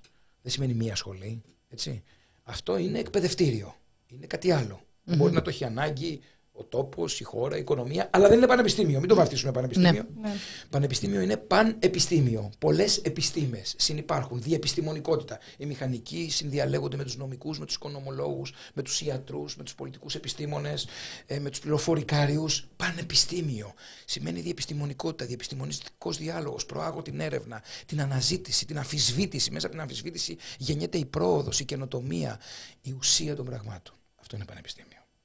Στο Πανεπιστήμιο λοιπόν της Κρήτη, στο Πολυτεχνείο της Κρήτης, στο Πανεπιστήμιο Ιωαννίνου, στο Δημοκρίτιο Πανεπιστήμιο της Θράκης, στο Πανεπιστήμιο Αιγαίου υπάρχουν τμήματα που είναι έτοιμα να κλείσουν. Είμαστε περήφανοι γι' αυτό. Θα βγει κάποιος και θα πει, το είπαν το 19, δεν χρειαζόμαστε τόσα τμήματα. Τώρα όμως μας λένε ότι, «Μμ, γιατί να μην χρειαζόμαστε, αρκεί να πληρώνεις. Χρειαζόμαστε. Συγγνώμη δεν να το, να χρειαζόμαστε. το δισταυρώσουμε αυτό. Πάνε να κλείσουν τμήματα τα- στα οποία πάνε να ανοίξουν ιδιωτικά; Μισό λεπτάκι. Πάνε να κλείσουν τμήματα που υπάρχουν και φυτάνουν φοιτητές. Και τα οποία είναι στην πρωτοκαθεδρία, πρώτα, στην πρώτη γραμμή της καινοτομίας, της έρευνας, αλλά και των αναγκών της κοινωνίας. Παραδείγματος χάρη, γεωπονική σχολή στην κρητη Ή στα Γιάννενα. Σας φέρω ένα παράδειγμα, γιατί είναι και επίκαιρα τα θέματα με τους αγρότες που βγαίνουν στους δρόμους, με τα τρακτέρ, ε, κοινή αγροτική πολιτική, η χώρα μας ένας κατεξοχήν αγροτοδιατροφικός χώρος. Έτσι δεν είναι μια γωνιά του πλανήτη που η κτηνοτροφία και η γεωργία από τα αρχαία χρόνια έχουν μια άνθηση, καταπληκτικά προϊόντα. Αν έχουμε κάτι να καυχηθούμε, είναι. Πάνε ο- για κλείσιμο. Φυσικά πάνε για κλείσιμο. Και πριν να ξέρετε ότι επειδή πέρυσι είχαμε σχετικό ρεπορτάζ, πριν πάνε για κλείσιμο ήρθε υποβάθμιση. Αυτό τι σημαίνει ότι πάει. οι απόφοιτοι του Πανεπιστημίου Κρήτης δεν είχαν δικαίωμα να εγγραφούν του, στο γεωπονικό, να εγγραφούν στο ΓεωΤΕ και άρα και που έχουν χαρτί πανεπιστημίου ήταν εντελώς αχρίαστο. Αν δεν Έτσι γραφ- πάει. Μπράβο. Έτσι πάει. Το πες. Έτσι πάει. Υποβάθμιση και, μετά και, η λύση και είναι ένα ιδιωτικοποίηση. μοτίβο. Προσέξτε. ε, ε, Είναι ένα μοτίβο. Έτσι πάει στην υγεία. Υποβαθμίζεται το νοσοκομείο και μετά βγαίνει ο, προ- ο Υπουργός Υγείας, το είπε έτσι πολύ ανερυθρίαστα. Πολύ θ- ανερυθρίαστα και με θράσος. Εγώ έκλεισα 7 νοσοκομεία. Ήταν υποβαθμισμένα. Μα τα υποβάθμισες. Μα εσύ τα, υποβα... Μα τα υποβάθμισες. Τι είναι υποβαθμισμένα. Αν τα αναβάθμιζες, εάν έδινες λίγα περισσότερα χρήματα και λίγο μεγαλύτερη προσοχή. Δεν είναι μόνο τα χρήματα, είναι και τα χρήματα, είναι και άλλα πράγματα. Είναι ρυθμιστικές, θεσμικές παρεμβάσεις, μείωση της γραφειοκρατίας, πολλά πράγματα, κίνητρα σε νέους ανθρώπους, φοιτητικές αιστείες στα πανεπιστήμια. Φτιάξετε μια φοιτητική αιστεία. Όλα τα πανεπιστήμια της Ευρώπης. Δεν υπάρχει πανεπιστήμιο στην Ευρώπη. Φοιτήσαμε σε πανεπιστήμια της Ευρώπης, διδάσκουμε σε πανεπιστήμια της Ευρώπης. Δεν υπάρχει πανεπιστήμιο χωρίς φοιτητική αιστεία. Εδώ δεν υπάρχουν φοιτητικές αιστείες. Δεν υπάρχουν οι φοιτητές. Το πρώτο πράγμα που μου λένε γονείς και φοιτητές, κύριε, ψάχνουμε ένα σπίτι να μείνουμε. Έρχονται στον Πειραιά, δεν υπάρχουν σπίτια να μείνουν. Στην ιδιαίτερη πατρίδα μου υπάρχει πανεπιστήμιο, στο Πανεπιστήμιο Ιωνίου, δύο τμήματα καταπληκτικά. Στο Πανεπιστήμιο Ιωνίου, στην Κεφαλονιά, στην ιδιαίτερη πατρίδα μου. Έρχονται τα παιδιά, έρχονται οι γονείς τους, ψάχνουν με τον ψαροτούφεκο να βρουν ένα διάρρη να μείνει το παιδί. Δεν υπάρχει. Φτιάξτε ρε μια φοιτητική αιστεία. Φτιάξτε μια φοιτητική αιστεία αν θέλετε να μείνουν οι φοιτητές στον τόπο τους. Ή αν θέλετε πραγματικά οι φοιτητές που είναι το πιο ελπιδοφόρο, οι νέοι άνθρωποι, οι νέοι άνθρωποι που είναι το πιο ελπιδοφόρο κομμάτι αυτού του τόπου να μείνουν στο, αυτό δεν λέ- μας λένε, να μείνουν στον τόπο τους. Ναι, Άρα- γιατί τώρα το παράδειγμα, το επιχείρημα της κυβέρνησης είναι 40.000 φοιτητές έχουν φύγει έξω. Μισό λεπτάκι. Ε, 40.000 φοιτητές έχουν φύγει έξω, οι περισσότεροι από αυτούς είναι μεταπτυχιακοί. Προσέξτε. Άρα λοιπόν τα περισσότερα από αυτά τα παιδιά θα έφευγαν έτσι και αλλιώς έξω για να κάνουν κάποιες μεταπτυχιακές σπουδές, διότι οι μεταπτυχιακές σπουδές μπορεί να συνδυάζονται και με άλλα πράγματα. Ε, για να σας δώσω να καταλάβετε, πολλούς από τους φοιτητές μου, τους προπτυχιακούς, τους παροτρύνω και εγώ να ανοίξουν τα φτερά τους και να γνωρίσουν και άλλα πράγματα. Αφού συνδέεται το μεταπτυχιακό με την εργασιακή επαφή, δηλαδή τώρα στην, στην αγορά εργασίας. Θα σας πω, θα σας πω. Με υποτροφίες, με συστατικές επιστολές. Δεν είναι κακό να υπάρχει μια κινητικότητα. Παροτρύνω τα παιδιά να ανοίξουν τα φτερά τους, να πάνε στα Εράσμους, να γνωρίσουν και άλλα πανεπιστήμια. Προσέξτε. Άλλο φυτό για να ανοίξω τα φτερά μου και άλλο φυτό. Αναγκάζομαι. Ε, Ακριβώς. Επειδή έχει κλείσει σχολές η πατρίδα μου, επειδή μου έχει ανοίξει νομική, επειδή, επειδή, επειδή, επειδή. Και επειδή, εν πάση περιπτώσει, έχει και ο πατέρας μου και η μάνα μου 30 χιλιάρικα να μου δώσει και να β- πάρω ένα πτυχίο. Υπάρχει τεράστια διαφορά και θα σας πω και άλλα πράγματα που είναι αντιφατικά. Βγήκε ο αρμόδιος υπουργός και είπε: Μπορεί να ε, ιδρυθούν παραρτήματα εδώ ε, με μια σχολή. Μια σχολή, τι σημαίνει μια σχολή; Υπάρχει πανεπιστήμιο με μια σχολή; Με τρία τμήματα σε μια σχολή; Δεν υπάρχει Ε, πανεπιστήμιο. δηλαδή, πώς το φαντάζεται ακριβώς; Δεν έχω καταλάβει. Πάντω, δεν ε, έχουμε καταλάβει. Παραδείγματος χάρη, να ανοίξει μια ιατρική, Ναι, να ανοίξει μια νομική, ναι. να βρει niche markets, να βρει περιοχές δηλαδή που. Ένα ε, MIT. Ποιο MIT ρε παιδιά, να σοβαρευτούμε. Θα έρθει κάποιο, κάποιο, κάποια κολεγία, θα γίνει με κάποιο ίδρυμα της Κύπρου, ας πούμε, και θα ανοίξει ένα παράρτημα εδώ. Ή κάποιο κολέγιο από τα εφιστάμενα θα ονομαστεί Πανεπιστήμιο. Και σας είπα με τις αντιφάσεις τις προηγούμενες. Επανέρχομαι. Δεν υπάρχει πανεπιστήμιο πουθενά στον κόσμο με μία σχολή. Επίσης, όλα αυτά τα πανεπιστήμια, τα κορυφαία ας πούμε, της Ευρώπης, γιατί δεν ήρθαν 50 χρόνια. Μπορούσαν να έρθουν. Αυτό που μπερδεύει ο κόσμος είναι ότι τώρα θα έρθουν. Μα μπορούσαν να έρθουν και πριν. Η Οξφόρδη και το Κέμπριτζ, το Ενδιβούργο ε, και το Παρίσι θα μπορούσαν να είχαν ανοίξει παράρτημα. Και Πολύ ξέρετε ωραίο γιατί; αυτό που λέτε. Πείτε μας λίγο, μα και τώρα έχουμε ιδέα. Τι Μα, ακριβώς μπράβο, μπράβο. αλλάζει; Λοιπόν, Πάμε να το δούμε λίγο αυτό. Λοιπόν, Καταρχά, είμαστε στην Ευρωπαϊκή Ένωση. Στην Ευρωπαϊκή Ένωση υπάρχει η αρχή της ελεύθερης εγκατάστασης, της ελεύθερης παροχής υπηρεσιών, της ελεύθερης εγκατάστασης. Ελεύθερη κυκλοφορία εντός της εσωτερικής αγοράς, σαν, να υπάρχει, σαν να είναι μια κοινή εσωτερική αγορά ενός κράτους μέλους. Δηλαδή, μπορεί ε, κάποιος από το Παρίσι να έρθει να εγκατασταθεί στην Αθήνα. Το ίδιο και ένα πανεπιστήμιο. Γι' αυτό και ήρθανε μια χούφτα. Αν έχετε δει, στην Ομόνια, στην Κάνικος υπάρχουν κάποια παραρτήματα που σου λένε θα σπουδάσεις μια-δυο, ένα χρόνο εδώ, δύο χρόνια Ναι, εκεί ναι. και θα πάρεις ένα πτυχίο από εκεί. Υπήρχε και ένα ζήτημα με το Συμβούλιο της Επικρατείας. Υπάρχουν, αλλά αυτά είναι μετρημένα στα δάχτυλα και δεν είναι και της πρώτης γραμμής. Η Οξφόρδη δεν ήρθε. Μπορούσε να ανοίξει παράρτημα στον Αρχόμενο η Οξφόρδη και το Κέμπριτζ. Μπορούσε να ανοίξει ένα παράρτημα στη Βαριμπόπη. Θα μπορούσε να ανοίξει ένα κάμπους. Επιτρεπόταν δηλαδή. Μπορούσε να ανοίξει παράρτημα. Βεβαίως, μπορούσε να, με συνεργασία με κάποιο φόρο. Δεν ήθελε. Και δεν ήθελε γιατί θέλει να περιφρουρήσει το κύρος της, παιδιά. Δεν θα έρθει η Οξφόρδη και το Κέμπριτζ που είναι από το 14ο αιώνα εκεί πέρα εγκαταστημένα και παράγουν, ε, επισ- προάγουν την επιστήμη. Έχουν τις βιβλιοθήκες τους, έχουν το κάμπους, έχουν την επι- διεπιστημονικότητα. Οι φοιτητές παίρνουν το ποδήλατό τους, πηγαίνουν στην καφετέρια, πηγαίνουν στη βιβλιοθήκη, πηγαίνουν στο σπουδαστήριο. Ανταλλάζουν επισκέψεις μεταξύ τους. Υπάρχει μια κοινότητα, μια φοιτητική ζωή, μια πανεπιστημιούπολη. Άρθουν να ανοίξουν ένα υποκατάστημα για, για να οικονομήσουν, να κάνουν μια αρπαχτή. Ε, Ωραία, σου λέει η κυβέρνηση δεν θα έρθουν αυτά, θα έρθουν άλλα όμως Όχι, πάλι μισό- με κύρος. Μισό λεπτό. Ελάτε ρε παιδιά. Και μάλιστα η πλάκα είναι ότι σε αυτή την παρουσίαση επικαλέστηκαν και αναλυθεί στοιχεία. Ας πούμε. Μας παρουσίασε ο Πιαρακάκης τώρα ένα PowerPoint που έλεγε ότι το Πανεπιστήμιο της Νέας Υόρκης, στο οποίο τυχαίνει να έχω διδάξει και στην, Washington, στην ε, Νέα Υόρκη, Washington Square, στην καρδιά του Manhattan είναι, ε, και σε summer school. Λοιπόν, το Πανεπιστήμιο λέει, της Νέας Υόρκης, the New York University, έχει παραρτήματα, λέει 13 παραρτήματα σε όλο τον κόσμο, θα έρθει και στην Ελλάδα. Ψέμα. Δεν υπάρχουν 13 παραρτήματα. Είναι σταθμοί εξυπηρέτησης. Ένα γραφείο που πας υποβάλει βιογραφικά, ε, μπορεί να σου πάρουν μια συνέντευξη. Σταθμοί εξυπηρέτησης. Τα μόνα παραρτήματα που υπάρχουν του Πανεπιστημίου της Νέας Υόρκης είναι στο Αμπου Ντάμπι, στην έρημο, εκεί που δεν υπήρχε τίποτα και κάποια στιγμή οι πετρελαιάδες θέλουν να μορφώσουν τα παιδιά τους και φτιάξαν ένα πανεπιστήμιο και ήρθε και είχε και προφανές κίνητρο το Πανεπιστήμιο της Νέας Υόρκης από το πουθενά να ιδρύσει ένα ε, πανεπιστήμιο εκεί. AD, New York University AD, NYU AD, Abu Dhabi. Αυτό είναι το πα- παράρτημα και ένα στη Σανγκάη. Άρα στα πανεπιστήμια, που, λέ- τα παρατήματα που λέει ο Πυρακάκης δεν διδάσκεται τίποτα. Παιδιά, Είναι σταθμοί γραμματεία. εξυπηρέτησης Δεν υπάρχουν. είναι. Δεν Ε, υπάρχουν. δηλαδή απίστευτα πράγματα. Άρα, να τα βάλουμε τα πράγματα με τη σειρά. Πρώτον, η κουβέντα για τα ιδιωτικά πανεπιστήμια είναι άκερη. Έρχεται να ανοίξει μέσα στην εξεταστική, ε, παροξύνοντας τα αντανακλαστικά, τα ευαίσθητα αντανακλαστικά των νέων ανθρώπων και της ene- πανεπιστημιακής κοινότητας. Και εγώ έχω γιο πρωτοετή φοιτητή στην νομική που θέλω να τελειώσει ομαλά τις σπουδές του, να ανοίξει τα φτερά του και να α, κάνει τη ζωή του και την επιστήμη του. Όμως ακούω την κραυγή αγωνίας του και αυτού και χιλιάδων άλλων παιδιών. Που λένε παιδιά, και προσέξτε, η κραυγή αγωνίας δεν έρχεται από τίποτα τεμπελόσκυλα και ρεμπεσκέδες και αλιτάμπουρες και δολοφόνους όπως ανεπιτυχώς και Ληστές, χιδέα, ακούσαμε. χιδέα και ληστές τους παρομοίωσε ο Πρωθυπουργός προσπαθώντας να δημιουργήσει μια αίσθηση ανομίας μέσα στα πανεπιστήμια. Είναι παιδιά που ίδρωσαν τα παντελόνια. Η συντριπτική πλειονότητα των φοιτητών της Ιατρικής Σχολής Αθηνών με 19 και 20 ψήφισαν υπέρ των κινητοποιήσεων. Δεν ψήφισαν τίποτα τεμπέληδες, ψήφισαν οι άριστοι των αρίστων. Λοιπόν, πάμε παρακάτω. Γιατί είναι κραυγή αγωνίας, αγαπητοί φίλοι και φίλες και αγαπητές οικοδέσποινες. Πρώτον. Δεύτερον, η συζήτηση λοιπόν είναι άκυρη και προβοκατόρικη μέσα στην εξεταστική. Είναι και προβοκατόρικη μέσα στην εξεταστική.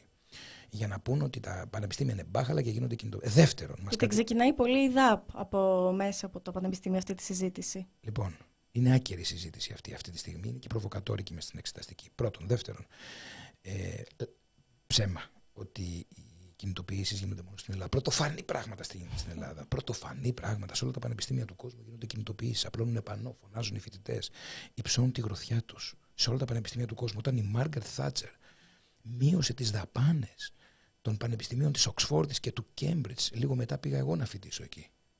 Λίγα χρόνια μετά. Το 1997 έκανα το μεταπτυχιακό μου και μετά το διδακτορικό μου στο Πανεπιστήμιο της Οξφόρδη. Είχαν προηγηθεί περικοπές ο Μπλερ και πριν από εκεί η Μάργαρετ Θάτσερ. Τι γνωρίζετε τη Θάτσερ; Είχε προχωρήσει σε περικοπές. Δίθεν εξορθολογισμού να πάνε να βρουν πόρους, λέει, από την ιδιωτική οικονομία. Έγινε της παλαβής στην Οξφόρδη. Κάει και ο τόπος. Καταλήψεις, πανό, φωνές, κλείσιμο δρόμων. Είναι πολύ κλασικό το ακούμε ότι μόνο στην Ελλάδα γίνονται Παιδιά, σας καταλήψεις. παρακαλώ. Καλά, δεν σας πάω στο Μάιο του 68 για να μας πούνε μερικοί ότι μας πας πολύ πίσω, ρε αδερφέ. Σας πάω σε πιο πρόσφατη ιστορία και βέβαια ακριβώς επειδή όλες οι χώρες της Ευρωπαϊκής Ένωσης βλέπουν τα δημόσια πανεπιστήμια τους σαν το εφαλτήριο της προόδου, της ανάπτυξης, της καινοτομίας και ακουμπάν λεφτά και πόρους ακουμπάν και στελέχη ακουμπάν και καθηγητές φέρνουν και προγράμματα φέρνουν και με μεγάλη περηφάνεια απευθύνονται στα πανεπιστήμια τους και τους πανεπιστημιακούς τους και τους αποφύτους τους και καυχόνται για τα δημόσια πανεπιστήμια τους και γι' αυτό δεν υπάρχουν αυτή τη στιγμή και οι σχετικές κινητοποιήσεις. Το μπερδεύουμε γιατί έχουν δίδακτρα. Πολλά πανεπιστήμια, κοιτάξτε, μπερδεύουμε την αγγλι- αγγλοσαξονική παράδοση που υπάρχει από το 13ο-14ο αιώνα. Και παλιότερα, παλιότερα δεν υπήρχαν καν διδάκτρα στη- και στην Οξφόρδη και στο Κέμπριτζ. Αλλά και τώρα που υπάρχουν, υπάρχουν και πάρα πολλές υποτροφίες, υπάρχουν όμως και πολλά κίνητρα από το δημόσιο. Είναι αλλονού παπά Ευαγγέλιο. Τα περισσότερα δημόσια πανεπιστήμια στην Ευρώπη δεν έχουν δίδακτρα. Στη Γερμανία δεν υπάρχουν δίδακτρα. Στην Γαλλία δεν υπάρχουν δίδακτρα. Αναφέρεστε στις προπτυχιακά προγράμματα. Αναφέρομαι και σε μεταπτυχιακά προγράμματα. Υπάρχουν όμως μεταπτυχιακά που έχουν δίδακτρα, όπως και στην Ελλάδα υπάρχουν κάποια δίδακτρα σε κάποια μεταπτυχιακά. Πάντως τα προπτυχιακά ως επιτοπλίστων είναι δωρεάν. Και αναφέρομαι και σε χώρες που δεν έχουν καν ιδιωτικά πανεπιστήμια. Το Λουξεμβούργο δεν έχει ιδιωτικά πανεπιστήμια. Η Δανία δεν έχει, η Ιρλανδία δεν έχει. Η Κύπρος έχει. Θέλουμε να γίνουμε Κύπρος ή Λουξεμβούργο. Εγώ σας λέω ότι θέλουμε να γίνουμε Λουξεμβούργο. Η Να διαφορά- αναλογεί ένας καθηγητής σε πέντε φοιτητές. Θέλουμε να γίνουμε Λουξεμβούργο, δεν θέλουμε να γίνουμε Κύπρος. Η Κύπρος για πολλούς ιστορικούς, οικονομικούς, συγκυριακούς, κοινωνικούς και γεωπολιτικούς λόγους έπρεπε να ενισχύσει την παροχή υπηρεσιών στο νησί. Με εταιρείες ναυτιλιακές, με εταιρείες offshore, με τραπεζικές υπηρεσίες, υπηρεσίες, υπηρεσίες, υπηρεσίες. Ε, στην Κύπρο υπήρξαν και εκπαιδευτικές υπηρεσίες. Ανοίξαν πολλά πανεπιστήμια. Η διαφορά των ιδιωτικών και των μη κρατικών. Γιατί Α, μας το τονίζουν αυτό το Παίζουμε με τις λέξεις. Παίζουμε με ε. τις λέξεις, παιδιά, ναι. Γιατί ναι, ότι τα χρήματα επανεπενδύονται στην έρευνα και δεν τα τσεπώνει κάποιος ιδιώτης. Ωραία, για πετε μας, ποιος θα έρθει που δεν θα τσεπώσει τα χρήματα. Μα Εμείς αυτό είναι στη διακριτική του ευχέρεια ή δεν επιτρέπεται; Παιδιά, λογιστικά είναι όλα αυτά. Προφανώς θα υπάρχει κάποιος ο οποίος θα επενδύει και θα κερδίσει. Υπάρχει μια κερδοσκοπία πίσω από αυτή. Παίζουμε με τις λέξεις. Μην τρελαθούμε κιόλας. Ήδη αυτοί που έχουν εκδηλώσει το ενδιαφέρον τους και δια, πολύ διαφημίζονται ε, παραμονές πανελληνίων, παιδιά, άμα δεν πετύχετε, ελάτε σε εμάς, είμαστε καταπληκτικοί. Είναι αυτοί που φιλοδοξούν να γίνουν πανεπιστήμια στη χώρα μας. Δύο-τρία κολέγια γνωστά είναι. Τι συζητάμε τώρα; Μιας Πίσω- θάλασσας εδώ πι- κοντά, μιας γνωστής πόλης. Πι- Πίσω από τα οποία κλπ. υπάρχουν συγκεκριμένα φυσικά πρόσωπα με ονοματεπώνυμο. Όνομα και επίθετο και αφημί. Μην, μην Οπότε τρελαινόμαστε. λέτε ότι η αρχή με το που περάσει το νομοσχέδιο είναι να δούμε τα συγκεκριμένα κολέγια που είναι υποτιμημένα αυτή τη στιγμή, στη- από, τουλάχιστον στην αγορά εργασίας, αν και υπάρχει ένα lobbying. Δηλαδή ήδη το παρατηρούμε. Παιδιά, θα σας πω το εξής. Όλα χρειάζονται. Προσέξτε. Εγώ δεν θέλω να είμαι δογματικός. Και ένα ΙΕΚ χρειάζεται. Και μπορεί να χρειάζονται περισσότερα ΙΕΚ. Και μπορεί να χρειάζονται και πολύ περισσότερα ε, τμήματα τεχνολογικής εκπαίδευσης. Και μπορεί να χρειάζονται και άλλες σχολές διετούς φοιτησης που είχαν ξεκινήσει να γίνονται, αλλά καταργήθηκαν το 19. Αυτό που δεν χρειάζεται είναι η εμπορευματοποίηση και με προσχηματικό τρόπο η εξίσωση κάποιων πτυχίων που δεν έχουν αντίκρισμα. Μπράβο. Το οποίο, προσέξτε, δημιουργεί ένα άλοθη. Δημιουργήσαμε εναλλακτικές. Το ίδιο και στην υγεία. Προσέξτε το μοτίβο πώ είναι παραλαμβάνεται. Έχουμε ιδιωτικές δομές, δεν μας πολύ χρειάζονται οι δημόσιες. Πήγαινε, φίλε, στο ιδιωτικό να βγάλεις τη μαγνητική, να κάνεις την αξονική, να κάνεις το χειρουργείο, να κάνεις το κάταγμα. Δεν το χρειαζόμαστε το ΚΑΤ, δεν το χρειαζόμαστε το Αττικό, δεν το χρειαζόμαστε τον Ευαγγελισμό. Μειώστε τις δαπάνες, μειώστε το. Αυτό σημαίνει ότι δεν πιστεύω στην παιδεία και στην υγεία. Θεωρώ ότι είναι εμπορεύσιμο υλικό, αγαθό, αγοραίο. Δεν είναι κοινωνικό αγαθό. Είναι εμπορεύσιμο ε, υλικό. Εμείς λοιπόν λέμε και υπηρεσία. Εμείς λοιπόν λέμε όχι, ρε παιδιά.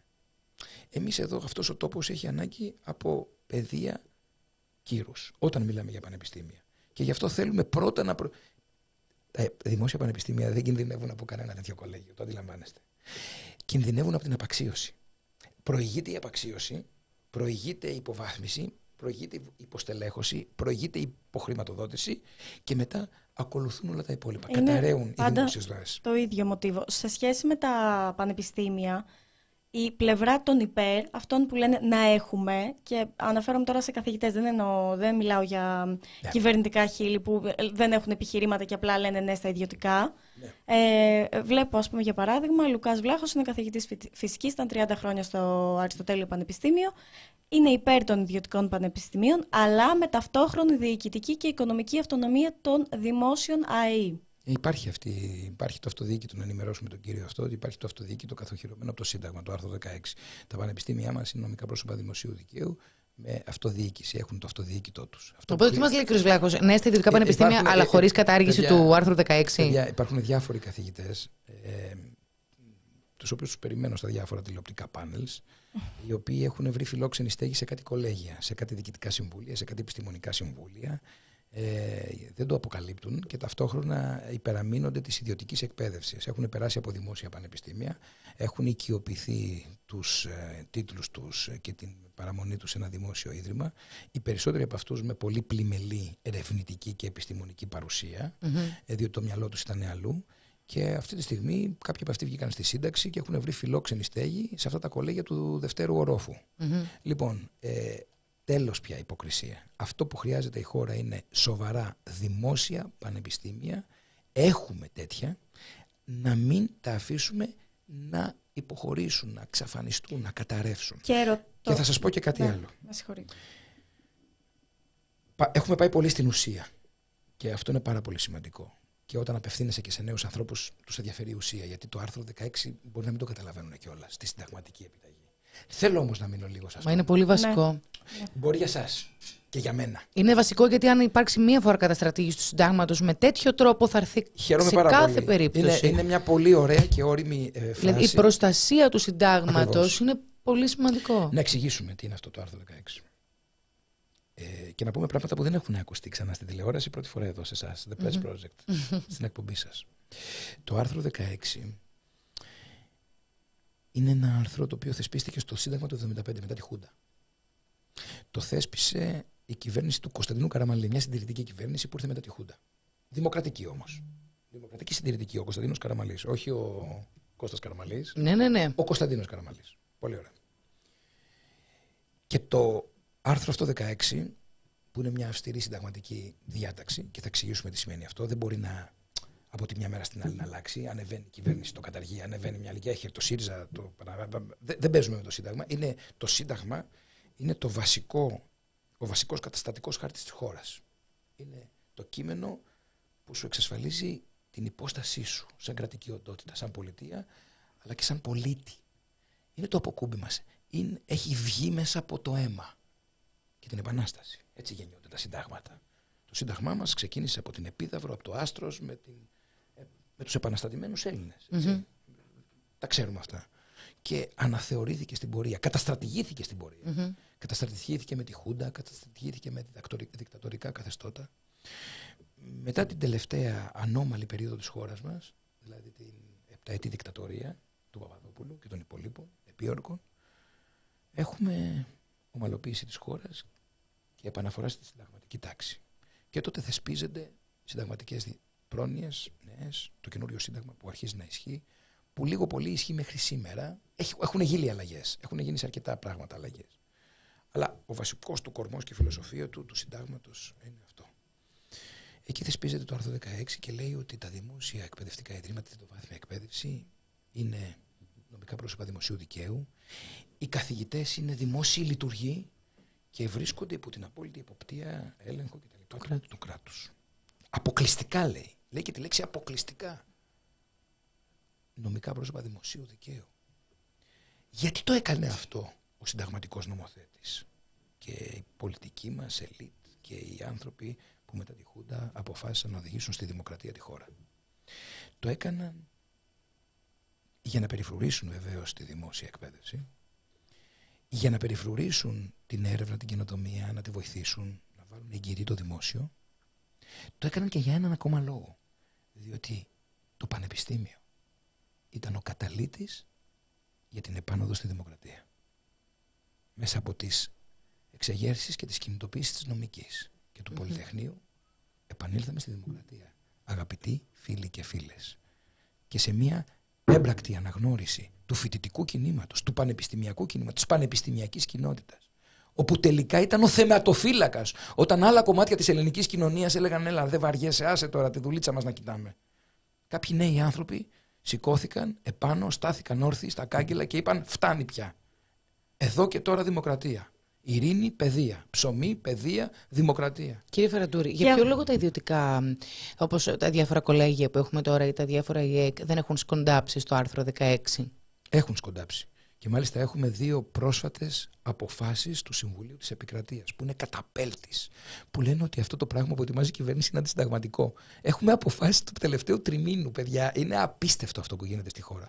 Και θα μου πείτε, μα γιατί το φέρνει ο Υπουργός; Δεν το ξέρει ότι υπάρχουν αποφάσεις του Συμβουλίου της Επικρατείας. Το ξέρει και το πιθανότερο είναι ότι θα πέσουν αυτές, αυτός ο νόμος. Πιστεύετε θα πέσει στο Αυτό ΣΤΕ. ή- Ναι, ήθελα ναι, να θα ρωτήσω. πέσει. Μετά από δύο-τρία χρόνια θα πέσει. Τρία χρόνια θα πέσει. Μέχρι να εκδικάσει θα πέσει. Ξέρετε, δεν πιστεύει η κυβέρνηση.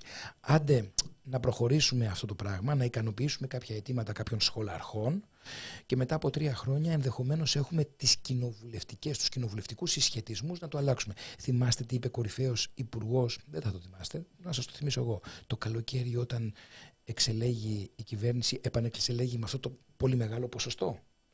41%. Το θυμάστε; Μεταξύ Μαΐου και Ιουνίου έπεσαν λίγο τα ποσοστά της Νέας Δημοκρατίας. Έχουμε ακούσει πολλές αλαζονικές φράσεις, ωστόσο πείτε. Η, η, η, η, η κορυφαία ήταν πάμε για τη δυνατότητα μόνοι μας να αλλάξουμε το Σύνταγμα. Το είχε Ναι. πει ο Άδωνης Ναι, ναι, ναι, Βενιζέλος. ναι, ναι, μπράβο. ναι. Πολύ ωραία. Να αλλάξουμε το Σύνταγμα με το άρθρο 16. Αυτή η επιμονή. Ήταν η πρώτη τους, ε, Ήταν η πρώτη κουβέντα το βράδυ των εκλογών. Ναι. Την επόμενη μέρα. Πάμε τον Ιούνιο να, μα- να πάρουμε ακόμη μεγαλύτερο ποσοστό για να μπορέσουμε μόνοι μας. Πάμε τώρα σε αυτό. Αφού θα σκάσει το κλαμπ. Μπορούν έτσι, να το τα- κάνουν. Μπορούν Ο, να το κάνουν. θα Τι σας πω, γίνεται, θα σας κάνουν πω. ό,τι θέλουν. Βλέπω σας και πω. μια ερώτηση εδώ πέρα ακροατή. Ποιες νομικές διαδικασίες μπορούν να γίνουν ενάντια στην αντισυνταγματικότητα του νέου νομοσχεδίου; Θα σας πω. Προσφυγές στο Συμβούλιο, στα δικαστήρια και στο Συμβούλιο της Επικρατείας. Καταδικαζόμαστε, οι οποίες- βγαίνουν τόσες αποφάσεις. Θα σας πω, θα Ο σας νομικός πω. κόσμος. Θα σας πω, θα σας πω. Θα απαντήσουμε στον ακροατή ή στην ακροάτρια. Ε, έλεγα λοιπόν ότι αυτή ήταν η πρώτη φράση αλαζονική. Ε, μ' αρέσει να σας κοιτάζω. Πρέπει να κοιτάζω την κάμερα; Όχι, όχι, όχι. Α, μπορούμε να κοιταζόμαστε. Εννοείται. Ωραία. Ε, η πρώτη αλαζονική φράση που εξτομήθηκε από κυβερνητικά χείλη μεταξύ Μαΐου και Ιουνίου των δεύτερων εκλογών ήταν πάμε να αυξήσουμε τα ποσοστά μας για να μπορούμε μόνοι μας να αναθεωρήσουμε το Σύνταγμα. Δεν έγινε αυτό διότι πέσανε λίγο τα ποσοστά. Πέσαν όλων των κομμάτων και του ΣΥΡΙΖΑ έπεσαν και της Νέας Δημοκρατίας έπεσαν.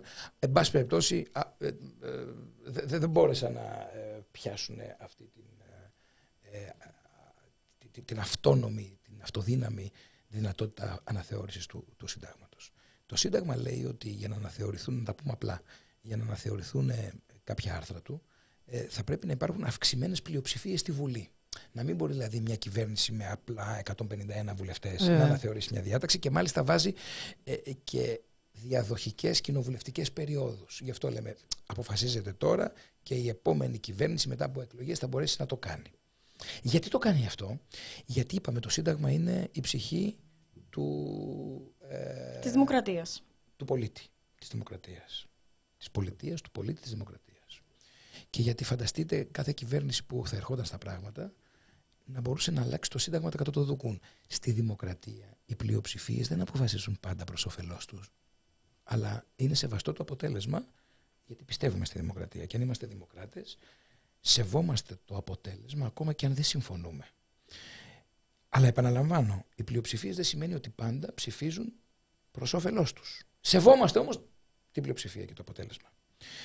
Ο συνταγματικός λοιπόν νομοθέτης, και αυτό δεν ισχύει μόνο για την Ελλάδα, ισχύει γενικά. Επιτρέπει αλλαγές του συντάγματος, βεβαίως, αλλά με αυστηρές δικλείδες ασφαλείας.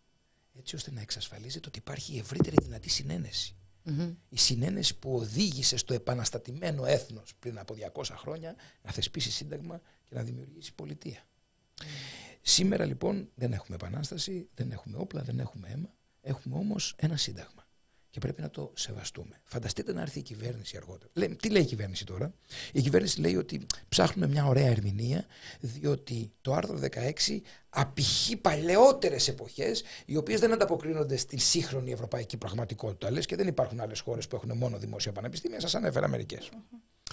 Και εν πάση περιπτώσει θα βρούμε έναν τρόπο να το παρακάμψουμε το άρθρο 16. Φανταστείτε η ίδια κυβέρνηση, μια άλλη κυβέρνηση, να ερχόταν αύριο μια χειρότερη κυβέρνηση και να λέγει ότι κοίτα, αν και αυτή εδώ η κυβέρνηση έχει δείξει δείγματα αρρωπής προς αυτό που θα πω τώρα, ότι ξέρετε πρέπει να άρουμε την προστατευτική διάταξη συνταγματική για την προστασία του απορρίτου επικοινωνιών, γιατί οι ανάγκες της διεθνούς ασφάλειας είναι τόσο μεγάλες που υπάρχει τρομοκρατία γύρω μας, υπάρχουν χούθη, υπάρχουν διάφοροι που μας υποφθαλμιούν, πύραυλοι από παντού κτλ. Κινδυνεύει να πατηθεί ένα μπουτόν και να γίνουμε παρανάλωμα του πυρός. Μα να μην Θα μπορώ να το πρέπει- φανταστώ με τίποτα όλο αυτό που λέτε. ε, δεν υπάρχει αυτό. Σας λέω ένα τελείως υποθετικό Τελείως σενάριο, υποθετικό σενάριο, όπου ναι. μια κυβέρνηση παρακολουθεί Δίθεν. τους πολίτες Λέμε τώρα. χωρίς να υπάρχει η συνταγματική διάταξη που να υπάρχει τουλάχιστον να θωρακίζει το δικαίωμά τους κτλ. Και να αλλάξει τη σχετική, γιατί υπάρχει. Το απόρριτο των επικοινωνιών προστατεύεται. Ναι, αλλά από εκτός άμα συνταγματική είναι για διάταξη. εθνική ασφάλεια, δηλαδή ο Μαλιχούβη ήταν τρομερός εγκληματίας, το θυμόμαστε όλοι. Ο Κουκάκης, Ακριβώς. βέβαια. Κουκάκης, βέβαια. Δημοσιογράφοι, ε, τα παιδιά της ΑΔΕ, οι άνθρωποι, οι υπάλληλοι της ΑΔΕ που τους ασκήθηκε ποινική δίωξη από τον εισαγγελέα Ντογιάκο λίγες ώρες πριν παραιτηθεί, πριν πάει σπίτι του, πριν συνταξιοδοτεί. Δεν έχει κάτι άλλο να κάνει. Να κεράσει τους φίλους του, ας πούμε, να χαιρετήσει τους συναδέλφους του, να γράψει μια επιστολή ευχαριστήρια προς τον Πρωθυπουργό που τον τίμησε με την εμπιστοσύνη του. Το πρώτο πράγμα που ήθελε να κάνει ξυπνώντας το τελευταίο 24 της ζωής του ήταν να ε, διώξει τους ανθρώπους, τους ε, υπαλλήλους, τους λειτουργούς της ανεξάρτητης αρχής που ερευνούσαν την υπόθεση των παράνομων παρακολουθήσεων. Πέστε λοιπόν ότι υπάρχει μια άλλη κυβέρνηση, όχι αυτή, η οποία θέλει, πιστεύει ότι με μια κάποια τέτοια ερμηνεία θα πρέπει να παρακάμψει μια συνταγματική διάταξη χωρίς να την αναθεωρήσει για το απόρριτο των επικοινωνιών. Και θα πρέπει η κοινωνία βουβή να κοιτάζει αυτή την κυβέρνηση να παρακάμπτει με μια ερμηνεία επειδή δεν απηχεί τη σύγχρονη πραγματικότητα και τις σύγχρονες ανάγκες. Σιγά ρε παιδιά. Και να σας πω και κάτι άλλο. Και τώρα σας μιλάω με τα λόγω γνώσεως. Εάν υπήρχαν οι κοινοβουλευτικοί συσχετισμοί, ας άλλαζε και το άρθρο 16. Δεν θα συμφωνούσα. Ναι, αλλά θα Αλλά θα ήταν. το σεβόμουν. Θα είχε γίνει με τρόπο που προβλέπεται να Ακριβώς. συμβεί. Δεν υπάρχει. Δεν υπάρχουν αυτή τη στιγμή οι πολιτικοί και οι κοινοβουλευτικοί συσχετισμοί. Τι να κάνουμε, ρε παιδιά; Μμμ. Εάν υπήρχαν, κάποια στιγμή, ε, πριν από κάποια χρόνια, η Νέα Δημοκρατία και το Πασόκ διεφάνει ότι ίσως θα μπορούσαν κάποια στιγμή το Πασόκ υπαναχώρησε. Το θυμάστε, πήγε Γιώργου Παπανδρέου. Και δεν προχώρησε η αναθεώρηση του άρθρου 16 και άλλων διατάξεων. Δεν υπήρχαν πολιτικοί και Μα, κοινοβουλευτικοί ε, συγγνώμη τώρα, ε, σε περίπτωση της συνταγματικότητας, ποιος παρεμβαίνει; Το φρένο πότε μπαίνει; Μόνο πρέπει να περάσει το Συμβούλιο της Πρακτικά. Επικρατείας; Πώς Όχι, αλλιώς; Λοιπόν, μισό λεπτάκι. Θεσπίζεται ένας νόμος. Ο νόμος αυτός μπορεί να ελεγχθεί ε, για αντισυνταγματικότητα ενώπιον οποιοδήποτε δικαστηρίου. Συνήθως καταλήγει στο ανώτατο διοικητικό δικαστήριο που είναι το Συμβούλιο της Επικρατείας. Ναι. Όλο αυτό μπορεί να πάρει και δύο και τρία και περισσότερα χρόνια. Το οποίο διατηρεί την ανεξαρτησία του κ. Φαραντούρη, γιατί δεν βλέπουμε τις εκθέσεις και ψηφίσματα για το κράτος δικαίου στην Ευρώπη και δεν είναι καθόλου ενθαρρυντικά. Έχω μεγάλη ε, απογοήτευση από τον τρόπο με τον οποίο μεταχειρίζεται η κυβέρνηση τους δημοκρατικούς θεσμούς και τις άλλες εξουσίες περιλαμβανομένες της δικαστικής εξουσίας. Ουσιαστικά ασελγεί στη δικαστική εξουσία. Δεν δείχνει σεβασμό. Έχει φανεί πάρα πολλές φορές το πόρισμα καταπέλτης του Ευρωπαϊκού Κοινοβουλίου αναφέρεται μέσα συγκεκριμένες ε, παρεμβάσεις στο έργο της ε, δικαιοσύνης. Αναφέρεται για παράδειγμα η περίπτωση της ΑΔΕ όπου οι αρμοδιότητες ανεξάρτητες αρχές αφαιρέθηκαν από την ανεξάρτητη αρχή κατά τρόπο απαράδεκτο, αντιδημοκρατικό και αντισυνταγματικό. Αναφέρεται ο τρόπος με τον οποίο ασκείται bullying ουσιαστικό, νομικό bullying σε ανθρώπους που έχουν διαφορετική άποψη, ε, ο τρόπος με τον οποίο τοποθετούνται οι επικεφαλείς των ανώτατων δικαστηρίων παρακάμπτοντας την επετηρίδα και, και πολλά άλλα. Άρα λοιπόν όχι, δεν έχω καμία εμπιστοσύνη. Δεν έχω καμία εμπιστοσύνη στη δικαστική εξουσία. Παιδιά, τα λέω ευθαρσώ. Υπάρχουν αδάμπαντε δικαστές, υπάρχουν καταπληκτικές δικαστίνες. Έχω γνωρίσει στη ζωή μου ανθρώπους κύρους, σοβαρούς, μετρημένους, ανθρώπους οι οποίοι είναι, έχουν αφιερώσει τη ζωή τους στην απονομή της δικαιοσύνης. Δυστυχώς όμως, ο τρόπος με τον οποίο κάποιοι ε, αρέσκονται να ερωτοτροπούν με την εξουσία μου δημιουργεί ε, ε, εμετό. Μου, δη- μου- μου δημιουργεί α, απόλυτη απέχθεια. Επίκω το Ε, λέτε. Και, και, και ε, εμένα το, το μέτρο μου, το μέτρο σύγκρισης των δικαστών είναι ο συμπατριώτης μου, ο αείμνηστος, ο Παύλος ο Δελαπόρτας, ο οποίος στη δίκη του Γρηγόρη Λαμπράκη, ο εισαγγελέας, ο κεφαλονίτης εισαγγελέας, τα έβαλε με όλο το παρακράτος της εποχής και φυσικά τον διώξανε, πήγε σπίτι του, δεν το βάλε ποτέ κάτω. Από αυτόν ξεκίνησε η έρευνα που οδήγησε στη διαλεύκανση της, ε, της ε, δολοφονίας του Γρηγόρη Λαμπράκη από το παρακράτος της εποχής. Τώρα, Με το άρθρο 16 τι κάνουμε; Στο άρθρο 16 προφανώς θα γίνουν προσφυγές. Και προφανώς αυτές οι προσφυγές θα κρατήσουν χρόνια, θα κρατήσουν 3-4 χρόνια. Άρα θα, ε, θα προχωρήσουμε το πρόγραμμά μας. Και η κυβέρνηση θεωρεί ότι μέχρι τότε μπορεί να ξαναγίνουν εκλογές, μπορεί να συμφωνήσουν κάποια κόμματα, μπορεί να αλλάξουν κάποια. Εμείς σα ικανοποιήσουμε αυτά τα αιτήματα των ανθρώπων που ερχόμενοι στην εξουσία είχαμε υποσχεθεί ότι θα τους βοηθήσουμε και βλέποντας και κάνοντας. εγώ θα επιμείνω σε ένα ερώτημα Αυτό, μόνο. αυτή είναι η απάντηση στην, ακ- στην ακροάτριά μας και στην, στον ακροατή μας. Ότι ναι, η άποψή μου είναι εδώ είστε. Και να σας πω και κάτι. Θυμηθείτε το από αυτήν εδώ την εκπομπή.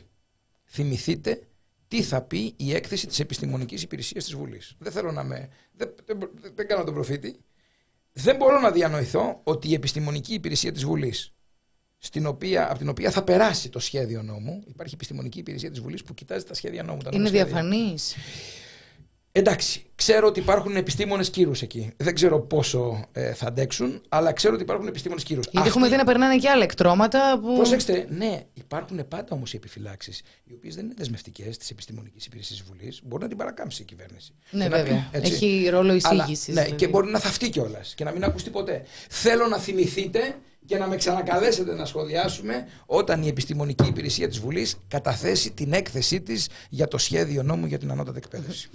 Κύριε Φαραντούρη, θέλω να επιμείνω σε ένα ερώτημα, γιατί επειδή ρωτάτε συχνά, όχι εσείς με αλφαγιώτα, τι αλλάζει; Και τώρα υπάρχει ένα ε, ο νόμος ο οποίος επιτρέπει να κάνει το κάθε κολέγιο κάποιο. Επίσης ε, είδαμε κιόλας ότι υπήρξε και η εξίσωση των πτυχίων του Δημοσίου Πανεπιστημίου με τις ε, σχολές τις ιδιωτικές τετραετούς φοιτησης, όχι τον ΙΕΚ. Επίσης βγάζεις ένα ΙΕΚ και πας και στο στο Υπουργείο κατόπιν και παίρνεις μία επιστοποίηση και ξαφνικά το ΙΕΚ έχει αναβαθμιστεί εξαιτίας των εξετάσεων που οι εξετάσεις είναι 100 ερωτήσεις που τι γνωρίζουν εκ προημίου. Ή... Θέλω να καταλάβω τι αλλάζει. Καλά. Και πέραν τούτου, εμείς έχουμε σπουδάσει δημοσιογραφία και οι δύο στο Αριστοτέλειο τέσσερα χρόνια. Δεν έχουμε Δηλαδή, πει είμαστε- ε. Είμαστε σε μια σχολή Λοιπόν, που ξέρουμε πώς βγαίνουν τα πτυχία από την άλλη πλευρά. Σας τα κούρασαν τα ιδιωτικά. ακουστικά. καθόλου, αλλά μου αρέσει πιο πολύ. Έχω την αμεσότητα να σας ακούω κατευθείαν και μου αρέσει πιο πολύ αυτό και να σας βλέπω για να σας ακούω. Ένα από τα πολλά ζητήματα που θρέφει η υποκρισία τους εδώ της κατάστασης είναι και αυτό που επισημαίνεται. Ότι δηλαδή ένα πτυχίο μπορεί να ο- οδηγήσει χωρίς κάποιο άλλο εχέγγυο στο διορισμό στο δημόσιο. Να το πούμε έτσι ξεκάθαρα. Αυτό θα Ξεκάθαρα. επιτρέπεται πλέον δηλαδή; Μα εφόσον υπάρχει μια ισοτιμία των πτυχίων. Οπότε αυτό είναι το. Άρα λοιπόν θα προτιμηθεί η Γεωργία ή η Κωνσταντίνα από τον Νίκο, επειδή μπορεί να έχει μπάρμπα στην κορώνη. Παιδιά, μπορούμε να βλέπουμε την πραγματικότητα κατάματα. Πολύ ωραία. Ξε, ξέρουμε τι συμβαίνει. Ακόμα και σε εξετάσεις του ΑΣΕΠ. Ξέρουμε τι συμβαίνει. Με συνεντεύξεις, με προσλήψεις από το παράθυρο, με, με πολλά πράγματα, με κολλητούς. Ένα πτυχίο. Ένα πτυχίο είναι το διαβατήριο. Αρκεί να έχεις το σωστό άνθρωπο στη σωστή θέση. Λυπούμε που το λέω. Είναι μια κατάδια της χώρας μας. Ε, και σου λέει τόσα χρόνια, τόσα χρόνια ασυδοσία με δημόσια. Μισό λεπτάκι. Τι θα αλλάξει τα Μισό ιδιωτικά; λεπτάκι, μισό λεπτάκι. Ακόμα χειρότερα. Αν λοιπόν υπήρχε μια κακή πρακτική με τα δημόσια πανεπιστήμια, θέλουμε να πέσουμε πιο χαμηλά, λόλα πιο χαμηλά; Δηλαδή, μισό λεπτάκι. Κάποιοι θα κερδίζουν όμως Και- λεφτά. Μοιάζει- Δηλαδή η ίδια θα είναι η δηλαδή- ασυδοσία. Δηλαδή, μισό λεπτάκι. Αντί να πάμε να βελτιώσουμε τις διαδικασίες πρόσληψης στο δημόσιο με αξιοκρατικές διαδικασίες και όχι με μπάρμπα στην κορώνη όπως είχαμε συνηθίσει από την εποχή του 50 και του 40 και του 50 με τα φυλάδια κοινωνικών φρονημάτων. Όποιο ήταν απέναντι δεν υπήρχε περίπτωση όχι να διοριστεί το δημόσιο ούτε να μείνει στην πατρίδα. Φεύγαν οι άνθρωποι γιατί τους κυνηγούσαν οι αστυνομικοί. Όταν λοιπόν υπάρχει αυτό το track record στη χώρα μας δεν είναι εύλογο να ζητούμε διαφάνεια στον τρόπο με τον οποίο θα απονέμεται αυτό το διαβατήριο της πολυπόθητης πρόσληψης. Και αν υπάρχει μια κακή πορεία και ένα κακό track record, θέλουμε να το ρίξουμε ακόμα πιο χαμηλά.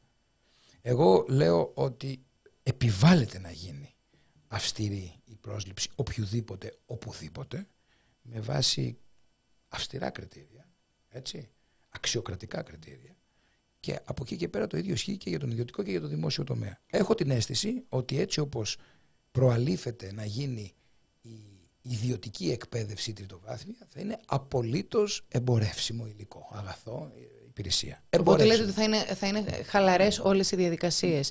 Δηλαδή, ποιοτικά, ο γιατρός του ιδιωτικού, να το πούμε πολύ απλά, με το γιατρό του δημοσίου δεν θα έχουν καμία σχέση ως προς τις γνώσεις, υπηρεσίες, την εμπειρία. Αυτό λέμε; Εγώ λέω ότι δεν θα εμπιστευόμουν με τα στάνταρ που θέτει η κυβέρνηση έναν απόφυτο ιδιωτικού κολεγίου που θα έχει εξελιχθεί σε πανεπιστήμιο να μου κάνει οποιαδήποτε δουλειά. Ε, Και σου λέει, μισό λεπτό.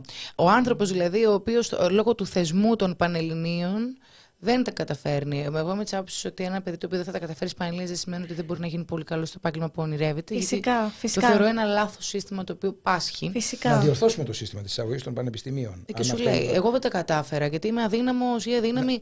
Παιδιά, στα... να, να τα πιάσουμε από την αρχή. Και να έρθουμε και στις θέσεις του ΣΥΡΙΖΑ για όλα αυτά. Συμφωνώ. Θα σας πω, να τα πιάσουμε από την αρχή. Καταρχάς, και εδώ υπάρχει μια αντίφαση. Σας είπα πριν το παράδειγμα με τους νομικούς, που έχουμε πάρα πολλούς νομικούς, αλλά τώρα πλέον μπορούμε να έχουμε περισσότερους αρκεί να πληρώνουν για να βγαίνουν. Αυτό που χρειάζεται είναι να υπάρχει ένας επαγγελματικός προσανατολισμός. Να ξεκινήσουμε από τα βασικά. Έτσι, από το σχολείο, να καταλαβαίνει το παιδί και η οικογένεια, αλλά κυρίως το παιδί, τι ακριβώς του ταιριάζει. Μμμ. Και να μην υπαγούει στη λογική όλοι οι γιατροί και δικηγόροι που θέλουν αυτή τη μικροαστική, ε, αν θέλετε, αιμονή, να σπουδάσουν τα παιδιά τους ακόμα και αντικείμενα που τα ίδια δεν θέλουν. Μμμ. Πολλές φορές έχω φοιτητές εγώ που θέλουν να σπουδάσουν κάτι άλλο. Θέλουν να σπουδάσουν φιλοσοφική, θέλουν να σπουδάσουν παιδαγωγικά. Πρέπει να τα πιέσει ο πατέρας και η μάνα να έρθει να πάρει το γραφείο το παιδί, το δικηγορικό. Σου φέρνω ένα παράδειγμα. Άρα, για να, εγώ, να το συνδέσω και λίγο με τις θέσεις του ΣΥΡΙΖΑ. Θα φέρει τον επαγγελματικό προσανατολισμό από νωρίς στα σχολεία. Εμείς θέλουμε επαγγελματικό προσανατολισμό. Μάλιστα. Θέλουμε επίσης μαθήματα που προάγουν τη συμπερίληψη, που προάγουν την ένταξη. Θα φέρετε σεξουαλική αγωγή στα σχολεία; Μα ε, ήταν μέσα στο πρόγραμμά μας και είχαμε φέρει και μαθήματα κοινωνιολογίας. Προσέξτε. Καταργήθηκαν τα μαθήματα Υπήρχαν κοινωνιολογίας. παλιά, ναι. Εμείς Τι τα τους προλάβαμε έφτε- αυτά. τι Τα τους- προλάβαμε. Ρε παιδιά, τι τους έφτε- Αυτά τα μαθήματα έπρεπε να επεκταθούν και σε άλλες τάξεις. Από νωρίς το παιδί να εξοικειώνεται ε, με τον τρόπο, με, την κοινωνική, με τη λειτουργία μιας κοινωνίας. Ε, Ε, και- Σπουδαίο μάθημα ήταν. Σπουδαίο μάθημα. Τι τους έφτεξε και το καταργήσαν. Για πέστε μου εσείς που Το- είστε νέα- Αφού το που υποβάθμισα. είσαστε νέα παιδιά. Τι τους έφτεξε που το καταργήσαν. Το έχω συζητήσει και με τα παιδιά μου. Το καταργήσανε γιατί; Για να κάνουμε λατινικά μια ώρα Γιατί τους παραπάνω. έφτεξε, τι τους έφτεξε; Αντί λοιπόν να προάγουν, να, να, να ενισχύουν μαθήματα τα οποία θα, θα προάγουν την, την αυτοσυνειδησία, την αυτοπεποίθηση, τον επαγγελματικό προσανατολισμό, την ένταξη, να ξέρει το παιδί τι θέλει, να σέβεται τις δεξιότητες του, να θέλει να κάνει αυτό που ονειρεύεται και μέσα από την ψυχή του πηγάζει και όχι αυτό που θέλει ο πατέρας του ή η μάνα του, έρχονται και στα καταργούν. Αυτό είναι το πρώτο. Το δεύτερο είναι ότι η χώρα μας έτσι κι αλλιώς είναι μια μικρή χώρα. Μια μικρή χώρα, δεν είναι μια μεγάλη χώρα. Και έχει πολύ καλά πανεπιστήμια, τα οποία μπορούν να θεραπεύσουν πολλές επιμέρους ειδικότητες. Υπάρχουν τμήματα για όλα τα ενδιαφέροντα. Μμμ. Α, το επιχείρημα ότι μένουν απ' έξω παιδιά ε, δεν το ακούω από τη στιγμή που έχει καθιερωθεί η ελάχιστη βάση εισαγωγής. Μπορώ να γυρίσω λίγο πίσω στα σχολεία, γιατί με Ναι. κάποιον ήθελα να το συζητήσω αυτό το πράγμα. Είπαμε για τη σεξουαλική αγωγή, που εγώ ε, και εγώ με πολύ πρέπει αυτό Πρέπει. να είναι μάθημα. Δεν το συζητώ. Πρέπει, πρέπει. Και ερχόμαστε στο άλλο κομμάτι των θρησκευτικών, που είναι ένα τεράστιο ζήτημα και εννοείται είναι χρήσιμο βιβλίο, περιλαμβάνει πολλές θρησκείες. Εννοείται ότι τα παιδιά πρέπει να έχουν γνώση για όλα. Φυσιολογία. Ναι. Από την άλλη, έχουμε τον καθιερωμένο αγιασμό κάθε χρόνο, τη στιγμή που κράτος εκκλησία είναι ξεχωριστά. Έχουμε μία εικόνα της Παναγίας πάνω από τον πίνακα σε κάθε αίθουσα, τη στιγμή που υποτίθεται ότι ο καθένας μπορεί να πιστεύει σε ό,τι θρησκεία θέλει και ότι δεν είμαστε ένα κράτος Δεν θεο- είμαστε κοσμικό θεοκρατικό. κράτος. Ναι, Κορίτσια. τι, τι είναι- θα κάνει. Ο ΣΥΡΙΖΑ θέλω να πω. Κοιτάξτε, βλέπετε ακόμα και τώρα που συζητάμε και βλέπουμε παρεμβάσεις οι οποίες είναι και άκερες και εντελώς αναντίστοιχες προς, την, ε, προς τις απαιτήσεις της εποχής ε, από θεσμούς όπως η Εκκλησία. Εγώ θυμίζω στους φίλους μου που αγαπάνε την Εκκλησία τα λόγια του Χριστού.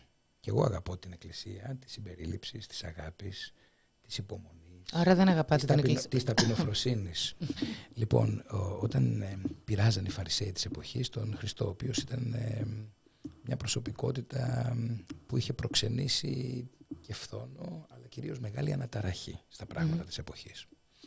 Και του λέγανε, για πες μας δάσκαλε, πρέπει να πληρώνουμε τους φόρους στη Ρωμαϊκή Αυτοκρατορία. Προσπαθούσαν να δημιουργήσουν αυτό το δίπολο κρατική εξουσία, θρησκεία, Ιουδαϊσμός, τι γίνεται για να ξεσηκώσουν και τη μήνυ των Ρωμαίων. Και απήντησε ο Χριστός το γνωστό, απόδοτε τα του Κέσαρος στο Κέσαρι και τα του Θεού το Θεό.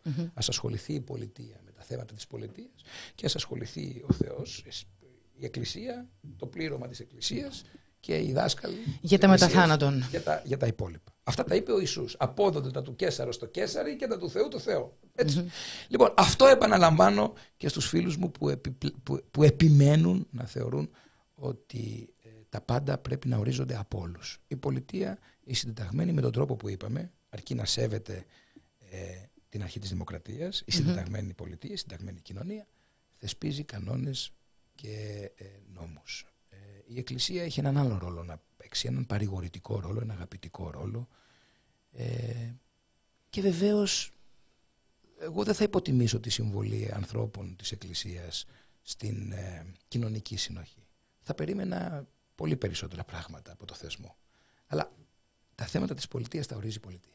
Κύριε Τόσο- Φραντούρη, πώς γίνεται, είναι να τόσο περιμένετε, σαφές. πώς γίνεται να περιμένετε περισσότερα από αυτό το θεσμό; Δηλαδή είναι, είναι εμφανές ότι πρόκειται για Κοιτάξτε, η προμετωπίδα της... προγονοπληξία και ε, θα σας πω κάτι. Στην καλύτερη. μιλάω πολύ... μ, Ε, ε, έτσι όπως το γνωρίζουμε από τις κακές εκφάνσεις του, ε, θα συμφωνήσω μαζί, του, μαζί σας. Υπάρχουν όμως και άνθρωποι που, Ατομικά ο κάθε ιερέας Ναι, που- δεν διαφωνούμε. έτσι, που, που, δεν, που μπορεί να μην είναι κληρικός, δεν, δεν αναφέρομαι μόνο σε κληρικούς. Αναφέρομαι σε ανθρώπους που έχουν βάλει ως ε, σκοπό της ζωής τους την αγάπη και την παρηγορία στον συνάνθρωπό τους. Και αξίζουν όλα μας τα συγχαρητήρια και το σεβασμό μας.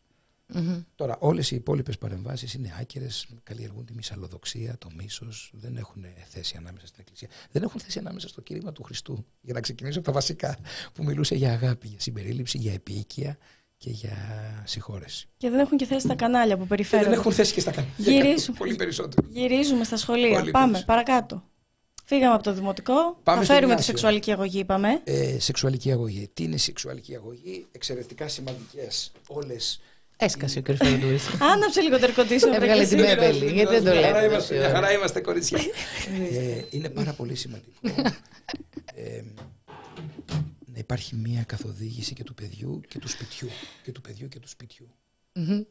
Γιατί Πολύ βασικό. έτσι το σχολείο μαζί με την οικογένεια παίζουν ένα συμπληρωματικό ρόλο και εγώ πιστεύω ότι υπάρχει ρόλος στην πολιτεία να ενισχύσει και την οικογένεια και τους γονείς και τη μάνα, τον πατέρα, δηλαδή τον πυρήνα της ε, ανάπτυξης προσωπικότητας του, του, του παιδιού. Έτσι mm τα ψέματα, παράλληλα με το σχολείο. Ε, άρα λοιπόν έχει μεγάλη σημασία το παιδί να μεγαλώσει και να μάθει να σέβεται. Μη μου φεύγετε από το Πιο μικρόφωνο. κοντά ελάτε. Δεν σέβεται- φοράτε και τα να ακουστικά σέβεται- τώρα. Να σέβεται, να σέβεται το σώμα του, να σέβεται ε, το διπλανό του, τη διπλανή του. Μμμ. Ε, τι- το- να, να, να, να μπορεί να, να δείχνει σεβασμό καθόλου στον εαυτό του πρώτα απ' όλα και στους ε, οικείους του και στους γύρω του. Από το σεβασμό ξεκινάνε όλα. Έχουμε φοβερά υψηλά ποσοστά κακοποίησης στην Ελλάδα. Έχουμε φοβερά ποσοστά ε, σεξουαλικής κακοποίησης μέσα στα σπίτια, παιδιά. Ενδοοικογενειακής βίας. Είναι, τα βγάζει και. Ενδοοικογενειακής βίας. Είναι, είναι απίστευτα τα ποσοστά. Και σε μικρές κοινωνίες. Είναι- Και σε κοινωνίες που το γνωρίζουν. Και σε κοινωνίες που η διπλανή πόρτα το ξέρει. Προσέξτε. Δηλαδή, αυτό είναι ακόμα πιο σοκαριστικό. Είναι η λογική του αχαδερφισμού. Ναι, μην δεν βλέξω, βαριέσαι. μην το Κλειστή- ένα, η μην το. κλειστή πόρτα, η διπλανή κλειστή πόρτα που δεν μας αφορά. Όλα αυτά νομίζω καλλιεργούνται από μικρή ηλικία. Ο Κρέτσμερ λέει: Δώσ' μου τα τρία πρώτα χρόνια του παιδιού και σου χαρίζω όλη του την υπόλοιπη ζωή. Α ξεκινήσουμε από τα τρία πρώτα χρόνια, γυμνάσιο, δημοτικό γυμνάσιο, λύκειο. Ε, γι' αυτό θέλουμε υγιές σχολείο και να προάγει Έτσι. την παιδεία και όχι την παπαγαλία. Γιατί απ' την άλλη έχουμε ένα σύστημα, το έχουμε φάει και στη μάπα, να το πω έτσι πολύ ομά και εγώ και η νεκταρία. Και εμείς, κι εγώ. ναι, με, με πανελλήνιες. Εντάξει, δεν είμαι τόσο μεγάλος. όχι, εντάξει. Εγώ το τραβάς πάρα πολύ και δεν έχουμε ρωτήσει καθόλου τα εσωτερικά του ΣΥΡΙΖΑ τώρα εδώ πέρα. Για, εμείς το, τον ναι, ναι, έχουμε. δεν έχουμε, κα- για να καταλάβουμε και τις θέσεις του ΣΥΡΙΖΑ για την παιδεία. Τι θα κάνει, θα το αλλάξει το σύστημα, θα διατηρήσουμε τις πανελλαδικές; με τα πανεπιστήμια τι θα κάνει, έχει θέση, γιατί λίγο και ο κύριος Κασελάκης μας μπερδεύει. Ε, θα σας πω. Ο κ. Κασελάκης αρχικά είχε καταλάβει ότι δεν υπάρχει. Τι ακριβώς συμβαίνει με τα ιδιωτικά πανεπιστήμια. Γιατί μας μας μπέρδεψε λιγάκι. Αυτό λέω. Καταρχάς, Κάτσε λίγο. παιδιά, ε, εμείς θέλουμε να ενισχύσουμε το Δημόσιο Πανεπιστήμιο. Ναι. Έγιναν προσπάθειες και την περίοδο του ΣΥΡΙΖΑ 15-19 παρότι ξύναμε τον πάτο της Κατσαρόλας και ακόμα πιο κάτω είχαμε φτάσει στο μάτι και πηγαίναμε για την αντισταση Διότι απλούστατα δεν υπήρχε φράγκο στο ελληνικό δημόσιο. Τα- τα- Και βλέπω τα σχόλια εδώ πέρα, δεν μπορώ. έχει, έχει γίνει χαμός που πετάξατε την μπλούζα, ας πούμε. Strip interview. πρώτη λοιπόν, ε, τους, τους προσκαλώ άπαντε στο αμφιθέατρο. Είναι ένας που γράφει, δεν ξέρω πώς θα πάτε με τον αυτό σαρκασμό. Next Πάρα πολύ move. καλά. Βγάζει πατάτες να καθαρίσει. Next move. Από όλα, ό,τι θέλετε, παιδιά. Ε, το μήνυμα, αρκεί να περνάει το μήνυμα. Ναι, ναι, γιατί- Το μήνυμα ήταν με φουντώσατε. Όχι, αστείευομαι. Ε, νομίζω ότι η τριτοβάθμια εκπαίδευση επί ΣΥΡΙΖΑ ε, ε, δεν ήταν σε τόσο απαξιωτική κατάσταση που είναι σήμερα, τόσο εκτρή. Ε, έγιναν πολλά πράγματα. Ε, αναβαθμίστηκαν ε, τα προγράμματα σπουδών. Α σας φέρω ένα παράδειγμα. Μου λέγει ο πρίτανη του Ιωνίου Πανεπιστημίου χθες στα Γιάννενα. Σας είπα, όπου πηγαίνω, Μμμ. στα Πάτε στα στα πανεπιστήμια. πανεπιστήμια. Διάννα, στην Κρήτη, στην Κρήτη, στα Χανιά, στο Ηράκλειο, στο Ηράκλειο. στη Ρόδο, εκεί θα πάω. Εκεί. Πάω παντού. Λοιπόν. Στην Κέρκυρα. Στο... Στα Γιάννα λοιπόν συνάντησα τον πρώην πρίτανη τον Τριαντάφυλλο Αλμπανί, έναν καταπληκτικό Εξαιρετικός. επιστήμονα, Εξαιρετικός. ο οποίος έδωσε μάχες για το Δημοτικό Πανεπιστήμιο. 30 εκατομμύρια είπαμε το 2009. Ε, 2023 με περισσότερα τμήματα 6 εκατομμύρια. Την περίοδο του ΣΥΡΙΖΑ 8 εκατομμύρια. Διολίστηση.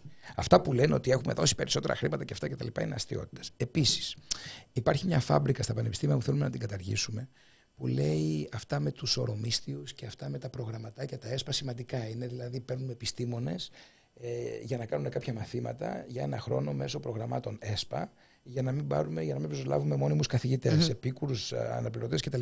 Αυτό, εντάξει, έχει μια θετική όψη. Μπαλώματα είναι. Είναι μπαλώματα. Να δούμε με τις ουσιαστικές προσλήψεις. Μπορείς, μπορείς να πάρεις νέους ανθρώπους για να αναλάβουν, να πάρουν στο πόντους στο βιογραφικό τους, να κάνουν μάθημα, να εξοικειωθούν. Αυτή είναι μια θετική, δεν θέλω να τα απαξιώνω όλα. Ναι, ναι, όχι, ναι. Όμως, εάν αυτή η λογική επικρατεί συνεχώς και παντού, δηλαδή ορομίστη ή ε, συμβασιούχοι, στην Συγγνώμη, πραγματικότητα, πραγματικά. στην πραγματικότητα ε, αυτό που κάνεις είναι να εκπαιδεύεις ανθρώπους τους οποίους μετά τους χάνεις.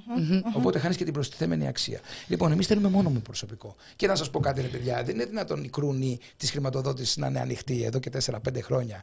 Να έχουμε γεμάτα ταμεία από το 19 εκτός μνημονίων και να μην έχουμε δώσει στοιχειώδη έμφαση στην υγεία και στην παιδεία. Εν τω Άρα μεταξύ, θα φέρετε, θα φέρετε λεφτά από την Ευρώπη τι, για να καταλάβουμε τι θα αποτύχει. κάνεις. Μισό, μισό, Έχουμε μισό, αποτύχει μισό. να απορροφήσουμε τα κονδύλια. Μισό, μισό, μισό. μισό, μισό. Καταρχάς, έχουμε το κρατικό μας προπολογισμό. Πρώτον, ο κρατικός προπολογισμό και τα δημοσιονομικά είναι θέμα προτεραιοτήτων. Τι βάζεις θέμα προτεραιοτήτων, βάζεις να προσλάβεις καθηγητές ή να πάρεις πανεπιστημιακή αστυνομία; Σου φέρω ένα πολύ κλασικό παράδειγμα.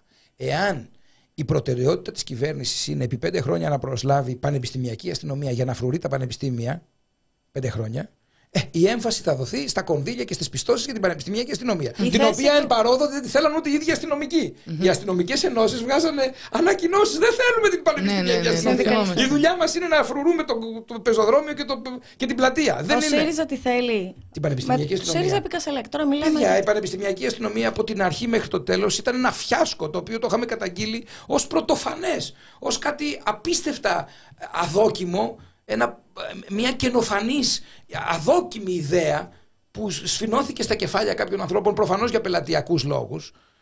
Η οποία δεν ισχύει πουθενά στον κόσμο. Σε κανένα ευρωπαϊκό και αμερικάνικο και διεθνές πανεπιστήμιο δεν υπάρχει αστυνομικός μέσα στο κάμπου, μέσα στο πανεπιστήμιο. Υπάρχουν διοικητικοί υπάλληλοι. Σας πω τι γίνεται στην Οξφόρδη. Που, κα- επικαλούνται. Και που έκαναν το στα διδακτορικό. Υπουργεία. Γιατί τώρα το Υπουργείο Προστασία του Πολίτη χώνεται μέσα στο Υπουργείο Παιδείας. Είναι δύο διαφορετικά πράγματα. Το είχαν θίξει και τότε. Καλύτερα, αν θέλετε φύλαξη, να είναι να- υπό την εποπτεία των Πριτανέων. Παιδιά, Δηλαδή, παιδιά, παιδιά, Τώρα υπάρχει- δεν είναι. Υπάρχει διοικητικό προσωπικό το οποίο το απολύσανε. Το απόλυσαν το 19, το 20. Υπάρχει διοικητικό προσωπικό στα πανεπιστήμια. Στην είσοδο.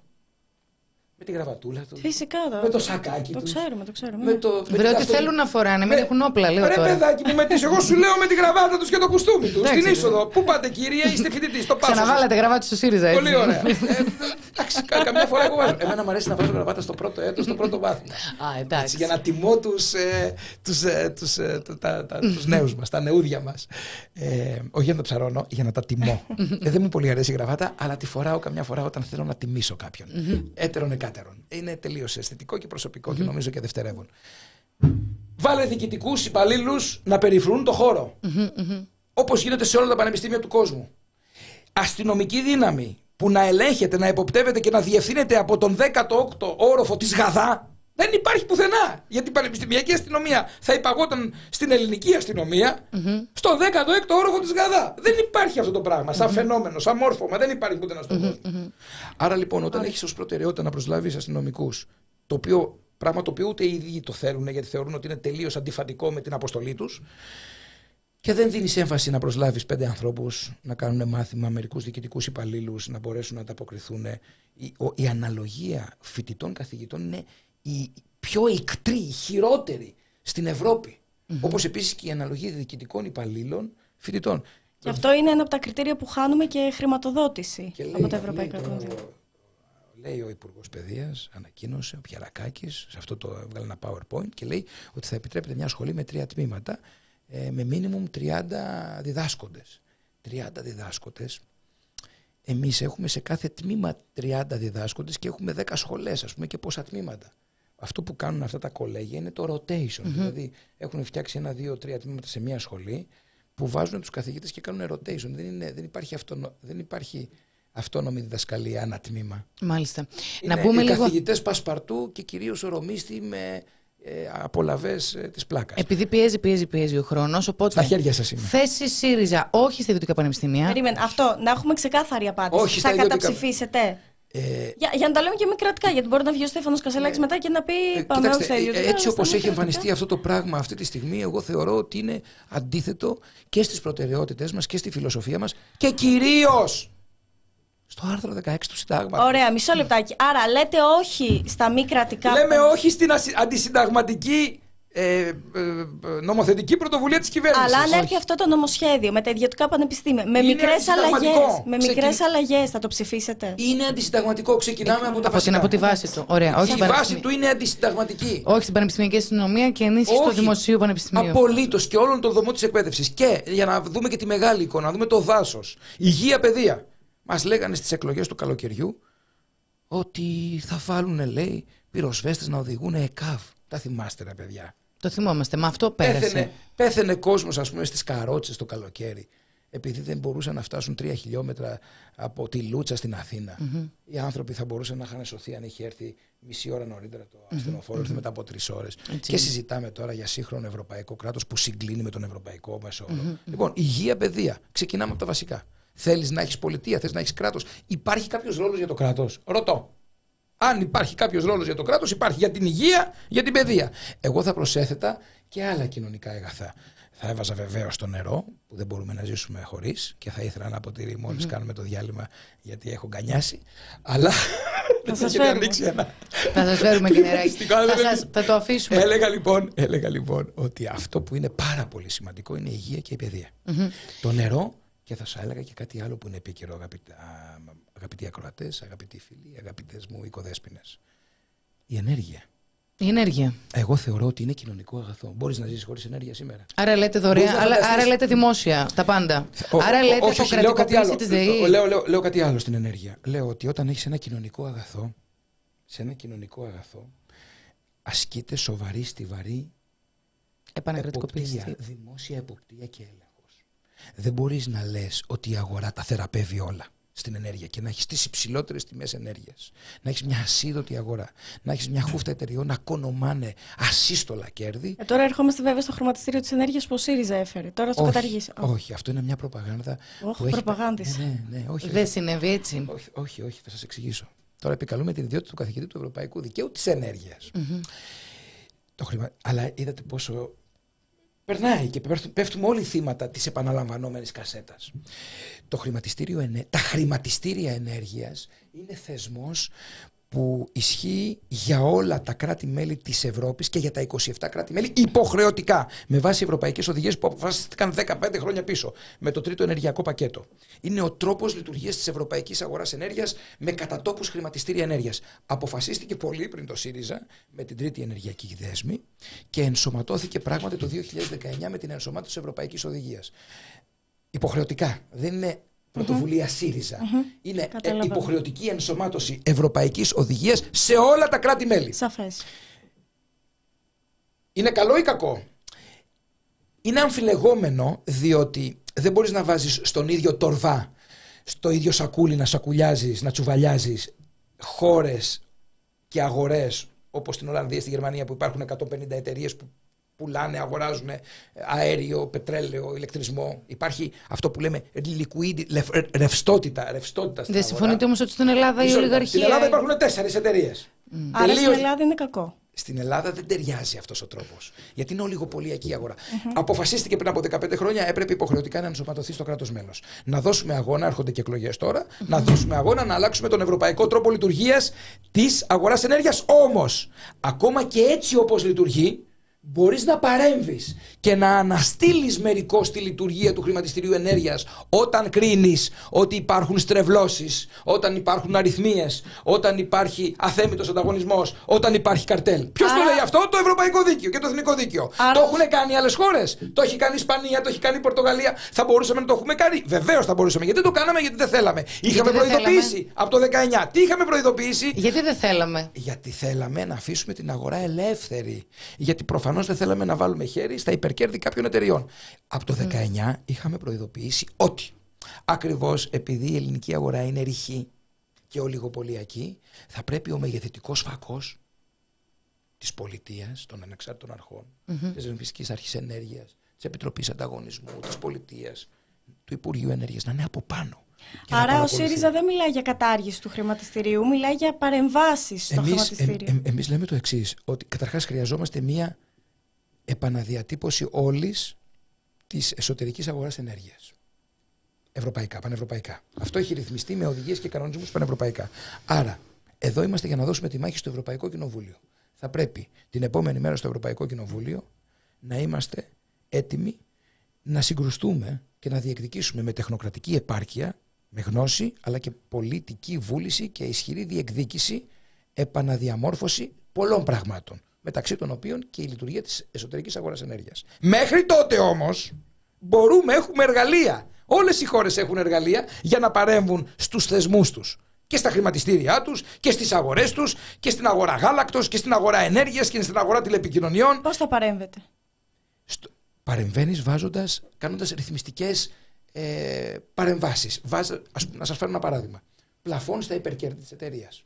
Το 2021 ο Μακρόν έβαλε πλαφόν 4% στα κέρδη της Electricité de France, της γαλλικής ΔΕΗ. Πότε είπατε; 2021. Πλαφόν 4%. 4%. Αυτό δεν θα μπορούσε να γίνει με το που ενσωματώθηκε η Ευρωπαϊκή Οδηγία. Δηλαδή, το καταλαβαίνω τον ενσωματώθηκε η Ευρωπαϊκή Μισό Οδηγία. Τη στιγμή που ο Μακρόν έβαλε πλαφόν, έβαζε πλαφόν στα κέρδη της EDF, της Electricité de France, κάτι το οποίο οδήγησε μετά από 9 μήνες στην απόκτηση του απόλυτου ελέγχου της γαλλικής EDF από το γαλλικό δημόσιο, γιατί πουλήσανε τα funds που είχαν επενδύσει, δεν βγάζανε, δεν αυγατίζανε κέρδη. καταλαβαινετε Και πουλήσαν τις μετοχές τους και επανήλθαν πίσω στο γαλλικό δημόσιο. Την ίδια στιγμή η ΔΕΗ ενεργοποιούσε την ρήτρα αναπροσαρμογής. Προσέξτε τώρα. Τη στιγμή που η Γαλλία έβαζε πλαφόν στα κέρδη 4% της γαλλικής ΔΕΗ, της Electricité de France, η ΔΕΗ, η ελληνική ΔΕΗ, ενεργοποιούσε ρήτρα αναπροσαρμογής 300, 400, 500, 600% πάνω η τιμή του ρεύματος μέσα σε μία νύχτα. Και ακολούθησαν οι άλλες τρεις εταιρείες. Και πριν από ένα μήνα η ΔΕΗ ανακοίνωσε λειτουργικά κέρδη ενός δισεκατομμυρίου τελευταίο 9 μήνου. Πώς σας φαίνεται αυτό, mm-hmm. Σας αρέσει, Ρωτώ, ρωτώ όμως. Αυτό μισό λεπτάκι. Μην πάμε μακριά και εδώ να δούμε τι κέρδη έχουν αυτοί που είναι στο χρηματιστήριο ενέργειας. Απλά θα να ρωτήσω ότι εφαρμόζουμε, εφαρμόζουμε μια ευρωπαϊκή οδηγία, διότι όπως λέτε δεν μπορούμε να κάνουμε διαφορετικά. Δηλαδή, χωρίς χρηματιστήριο ενέργειας δεν γίνεται. Εγώ ρωτώ, γιατί. Όλα να μην... γίνονται, αρκεί να, το, αρκεί να έχεις την πολιτική βούληση να το επαναδιαπραγματευτείς. Δεν μπορείς όμως να επαναπάβεσαι όταν θα γίνει και όταν οι πολιτικοί συσχετισμοί στην Ευρώπη πρέπει να πας να διεκδικήσεις. Αλλά μέχρι να γίνει έχεις και δικά σου εργαλεία να παρέμβεις. Ναι, το κάναν όλες οι χώρες. Είναι εκτάρι, αυτό προσπαθώ να Αυτό σας ρωτώ. Ότι εφόσον λοιπόν το φέραμε, γιατί έτσι πρέπει, για ποιο λόγο τότε δεν βάλαμε αυτή τη ρήτρα. Δεν φανταστήκαμε ότι θα προσπαθήσουν οι τέσσερις. Μπορούσαμε να το κάνουμε και, Και δεν γιατί- το κάναμε. γιατί δεν το γιατί δεν το κάναμε; ήθελε η κυβέρνηση. Το 19 η κυβέρνηση ξεκίνησε τη θητεία της. Εννοείται η κυβέρνηση της Νέας Δημοκρατίας. Ε, βέβαια, το 19 έφυγε η κυβέρνηση του ΣΥΡΙΖΑ. Ναι, λόγω να φέρουμε στην κυβέρνηση του ΣΥΡΙΖΑ που το. ο- Η δεν, κυβέρνηση του ναι, δεν ΣΥΡΙΖΑ. λειτουργήσε καν με το, που, λειτο- με, το που, με το που εφαρμόζεται η ευρωπαϊκή, υποχρεωτική ευρωπαϊκή οδηγία για το χρηματιστήριο ενέργειας. Αλλάζει η κυβέρνηση το 19. Ουσιαστικά. Άρα λέτε ότι δεν πρόλαβε η κυβέρνηση του το- ΣΥΡΙΖΑ; Βέβαια, μα η κυβέρνηση του ΣΥΡΙΖΑ δεν υπήρχε περίπτωση να. φυ- Παιδιά, το Αλλά 15... δεν υπήρχε και Που γε- Όχι, όχι, όχι, όχι, όχι. Το 15-19 δεν υπήρχε χρηματιστήριο ενέργειας, υπήρχε Τρόικα. Και πίεζε, ήμουνα σε διαπραγματεύσεις Ναι. παρών. Και πίεζε για ανατιμήσεις στις τιμές ενέργειας. Αγαπητή νεκταρία. Πίεζε. Α, δεν, όχι μόνο δεν αυξήθηκε η τιμή του ρεύματος από το 15 μέχρι το 19 ούτε ένα σεντ. Και είχαμε και τότε χρηματοοικονομική κρίση. Μην επικαλείται η κυβέρνηση την, τον Ρωσο-Ουκρανικό πόλεμο και την εισβολή της Ρωσίας στις Ουκρανίες. Αυτή έγινε μετά από δύο χρόνια αφότου η ΔΕΗ ενεργοποίησε τη ρήτρα αναπροσαρμογής και είχαμε τις αυξήσεις στην τιμή ενέργειας. Έτσι, αυτό είναι το κερασάκι στην τούρτα. Προφάσει αναμαρτίε. 15-19 η Τρόικα πίεζε για ανατιμήσεις στις τιμές ενέργειας. Όχι μόνο δεν αυξήθηκε η τιμή του ρεύματος, μειώθηκε μεσοσταθμικά επειδή καθιερώθηκε ένα εκτεταμένο κοινωνικό τιμολόγιο. Άρα, είναι θέμα πολιτικής βούλησης. Με ή χωρίς χρηματιστήριο ενέργειας να παρέμβει στη λειτουργία της αγοράς. Να παρέμβεις στη λειτουργία της αγοράς. Να κάνεις μερική αναστολή, να κάνεις μερική παρέμβαση, να καθιερώσεις βραχυπρόθεσμα σε εμβόλια διαπραγμάτευσης, να βάλεις πλαφόν στα κέρδη μιας εταιρείας. Αν βάλεις πλαφόν στα κέρδη της ΔΕΗ ή αν βάλεις πλαφόν στην τιμή της κιλοβατόρας, καμία άλλη εταιρεία, ή αν η ίδια η διοίκηση της ΔΕΗ οδηγήσει την καταναλωτική συμπεριφορά με χαμηλά κοινωνικά τιμολόγια, καμία άλλη από τις ιδιωτικές εταιρείες δεν θα αύξανε το λογαριασμό. Και ξέρετε γιατί; Διότι η ΔΕΗ είναι ο leader. Είναι ο ηγέτης στην αγορά. Οδηγεί την καταναλωτική συμπεριφορά με ένα 60% μερίδιο αγοράς. Είστε Οι πολλά υποσχόμενο και θα περιμένουμε αν ξαναδούμε Οι κυβέρνηση περισσότεροι από ΣΥΡΙΖΑ. εμάς και από αυτοί που μας ακούν έχουν ΔΕΗ. Αν η ΔΕΗ κρατούσε χαμηλά τιμολόγια, δεν θα βρίσκαν ούτε ένα πελάτη οι υπόλοιπες εταιρείες. Αυτό είναι που ονομάζουμε μια δημόσια επιχείρηση. Μπορεί να οδηγήσει την καταναλωτική συμπεριφορά. Το καταλαβαίνεις; Μμμ. Οπότε περιμένουμε από το ΣΥΡΙΖΑ να συγκρουστεί με την ολιγαρχία, κύριε. Το κάνουμε ήδη. Το κάνετε ήδη, μάλιστα. Και μέσα από το φιλόξενο σταθμό σας, μας δίνεται η δυνατότητα να επικοινωνούμε και με ανθρώπους που είναι πολύ πιο καθαρό το βλέμμα τους και πολύ πιο ανοιχτά τα μυαλά τους. Και χαίρομαι για αυτή τη δυνατότητα. Διότι πολλές φορές μιλάμε σε ακροατήρια, μέσα από τηλεοράσεις ή μέσα από βαρετές συζητήσεις, Μμμ. ακροατήρια με τυφλά μάτια και κουφά αυτιά. Μμμ. Εγώ λοιπόν πρώτον δεν καμώνομαι ότι έχω το μαγικό ραβδάκι. Δεύτερον, τίποτα δεν είναι γραμμένο στις πλάκες του Μωυσέως. Έχουμε πολύ αυστηρό ακροατήριο πάντως κύριε Φαραντούρη. Είμαι σίγουρος και θα χαρώ πάρα πολύ να ακούσω ακόμα αυστηρότερες κριτικές και ερωτήσεις. Θα, Δεν θα, μπορούν να διαβάσετε, θα διαβάσετε τα σχόλια μετά. Θα έχουμε. Χαίρομαι Δεν μπορεί, πάρα πολύ. δεν σε- μπορεί να ξεχάσει ο Κροατή μας όμως ότι. μ, Θα πάω και εκεί πέρα γιατί πρέπει να Γίνετε με όπου αποδεσμεύουμε θέλετε. σιγά σιγά. Λοιπόν, έγινε μία. Ε, μ, τι να πω τώρα. Συνάντηση των προοδευτικών και δυνάμεων της κεντροαριστεράς. Είχαμε Πασόκ, είχαμε Νέα Αριστερά και είχαμε και ΣΥΡΙΖΑ στο ίδιο πάνελ. Είδαμε μία θέληση, ε, ε, δεν έχει γίνει αυτοκριτική. Ούτε στο ΣΥΡΙΖΑ έχει γίνει αυτοκριτική. Περιμένουμε. Συνέδρια, δεν ξέρουμε. Τουλάχιστον δημόσια. Να ακούσουμε τέλος πάντων ποια ήταν τα λάθη εκτός από την ε, περίπτωση του διαστήματος από τις πρώτες εκλογές έως τις δεύτερες εκλογές που εκεί ο Αλέξης Τσίπρας είχε καταλάβει, να, να μιλάμε πια ιστορικά, είχε καταλάβει ότι είχε χάσει το παιχνίδι και σου λέει ξαναπάω από την αρχή με άλλη στρατηγική. Ε, αυτό που είδαμε εμείς και σας το λέω πάρα πολύ ανοιχτά είναι ότι ενώ υπάρχει μια διάθεση για συζήτηση μεταξύ του Πασόκ, του ΣΥΡΙΖΑ και της Νέας Αριστεράς αυτό θα κριθεί βέβαια από τις εκλογές. Φαντάζομαι αν ο ΣΥΡΙΖΑ συγκεντρώσει ένα αρχι, αρχικά ε, αρκετά ικανοποιητικό ποσοστό σε ευρωεκλογές δεν θα συζητήσει με κανέναν. Σου λέει προχωράμε και είμαι εγώ αξιωματική αντιπολίτευση αν παρόλα αυτά τα δείτε σκούρα 10%, 12%, 13% τότε θα ψάχνετε χέρι να κρατηθείτε. Έτσι το βλέπω εγώ. Ε, και αν θέλετε διορθώστε με, μου αρέσει να με ευθύς. Όχι, δεν, Ε, δεν συνήθιζω να διορθώνω. Θα σας πω την άποψή μου. και θα σας πω, τε- μόνο, μόνο να ολοκληρώσω την ε, ερώτηση. Βλέπουμε λοιπόν ξανά, διαστόματο του κυρίου Τεμπονέρο, ότι ο στόχος, μοναδικός στόχος, ας πούμε, είναι η ενίσχυση του ΣΥΡΙΖΑ Προοδευτικής Συμμαχία. Πώς ακριβώς περιμένετε να συσπηρώσετε ξανά ένα κόσμο γύρω σας, που αφαι- μετά από τόσες διασπάσεις, άρα ε, σε- για πολλούς το λένε κρίση εμπιστοσύνης, άλλοι το λένε ότι είναι- έχει χαθεί η ιδεολογική ταυτότητα. Το επισήμανε η κυρία Χτσιόγλου ότι έχει χαθεί η ιδεολογική ταυτότητα. Ο ΣΥΡΙΖΑ ήταν υπέρ του φράκτη στον Εύρο και υπέρ των ανθρωπίνων δικαιωμάτων. Μοναδική πρωτοπορία. Δεν υπάρχουν Ε, καθαρές θέσεις. Ναι, υπέρ του να παίρνουν τα φαντ τα λεφτά τους, αλλά κανένας πίσω για τραπεζίτη. Υπέρ του, δηλαδή προσπαθούμε να καταλάβουμε εν τέλει ποιος είναι ο ΣΥΡΙΖΑ πια σήμερα και με ποιο τρόπο περιμένετε ότι θα ξανασυσπηρώσετε κόσμο γύρω σας. Και αν έχει γίνει αυτοκριτική. Πολλά θέματα. Πάρα πολλά. Πόσα λεπτά έχουμε; Έχουμε ένα τέταρτο. Αρκεί, αρκεί να μας τα απαντήσετε. Θα μας τα Λοιπόν, πείτε εσείς. Πάμε στα ζητήματα της αυτοκριτικής. Νομίζω και σε προσωπικό επίπεδο και μεμονωμένα αλλά και συλλογικά έχει γίνει και αρκετή φ- αυτοκριτική και αρκετό αυτομαστίγωμα, στα όρια του αυτομαστιγώματος πολλές φορές.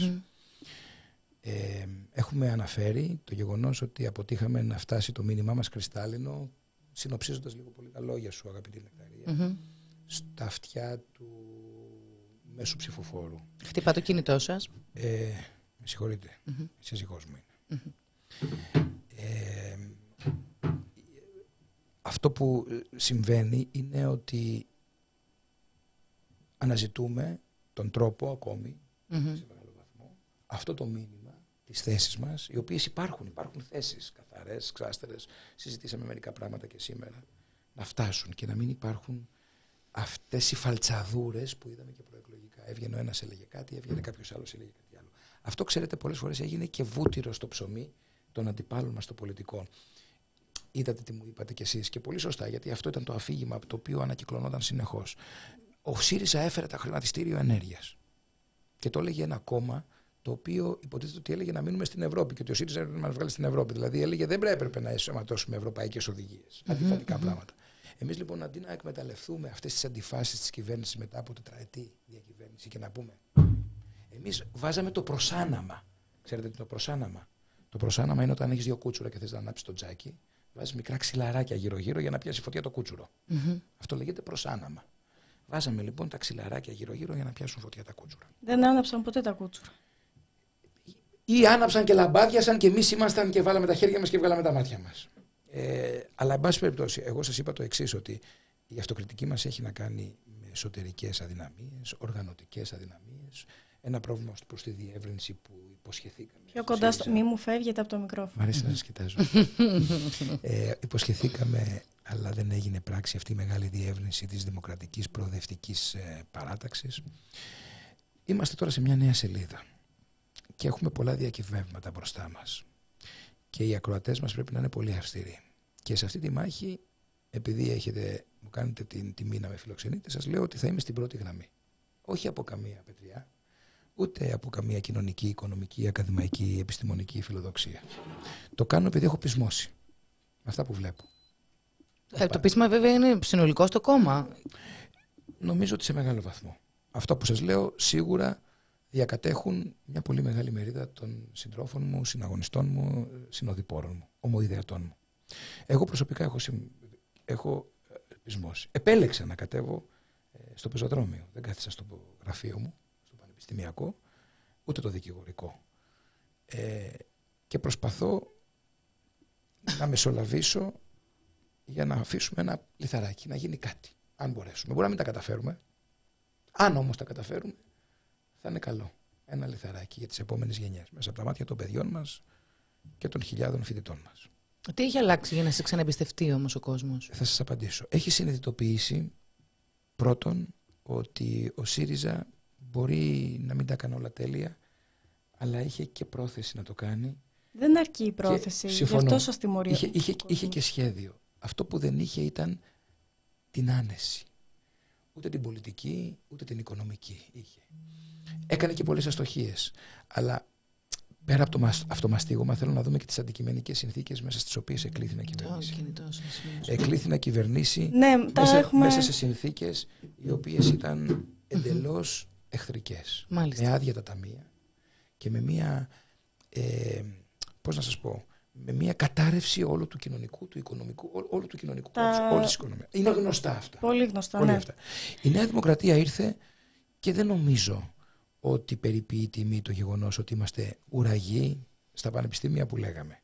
Ότι είμαστε η ακριβότερη χώρα της Ευρώπης, ότι έχουμε τις υψηλότερες ανατιμήσεις, ότι έχουμε τη μεγαλύτερη ανασφάλεια και τη μεγαλύτερη εγκληματικότητα να καλπάζει.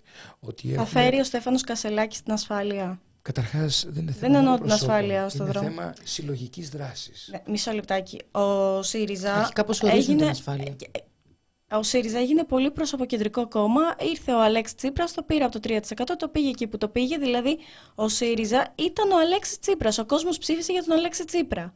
Έτσι είναι εκεί έξω. Τώρα μπορεί να διαφωνείτε, εσείς είστε στο ΣΥΡΙΖΑ. Δεν διαφωνώ. Ο κόσμος έτσι είναι εκεί έξω. Συμφωνώ. Ο Αλέξης έφερε την ελπίδα. Και ξέρετε γιατί συνέβη αυτό.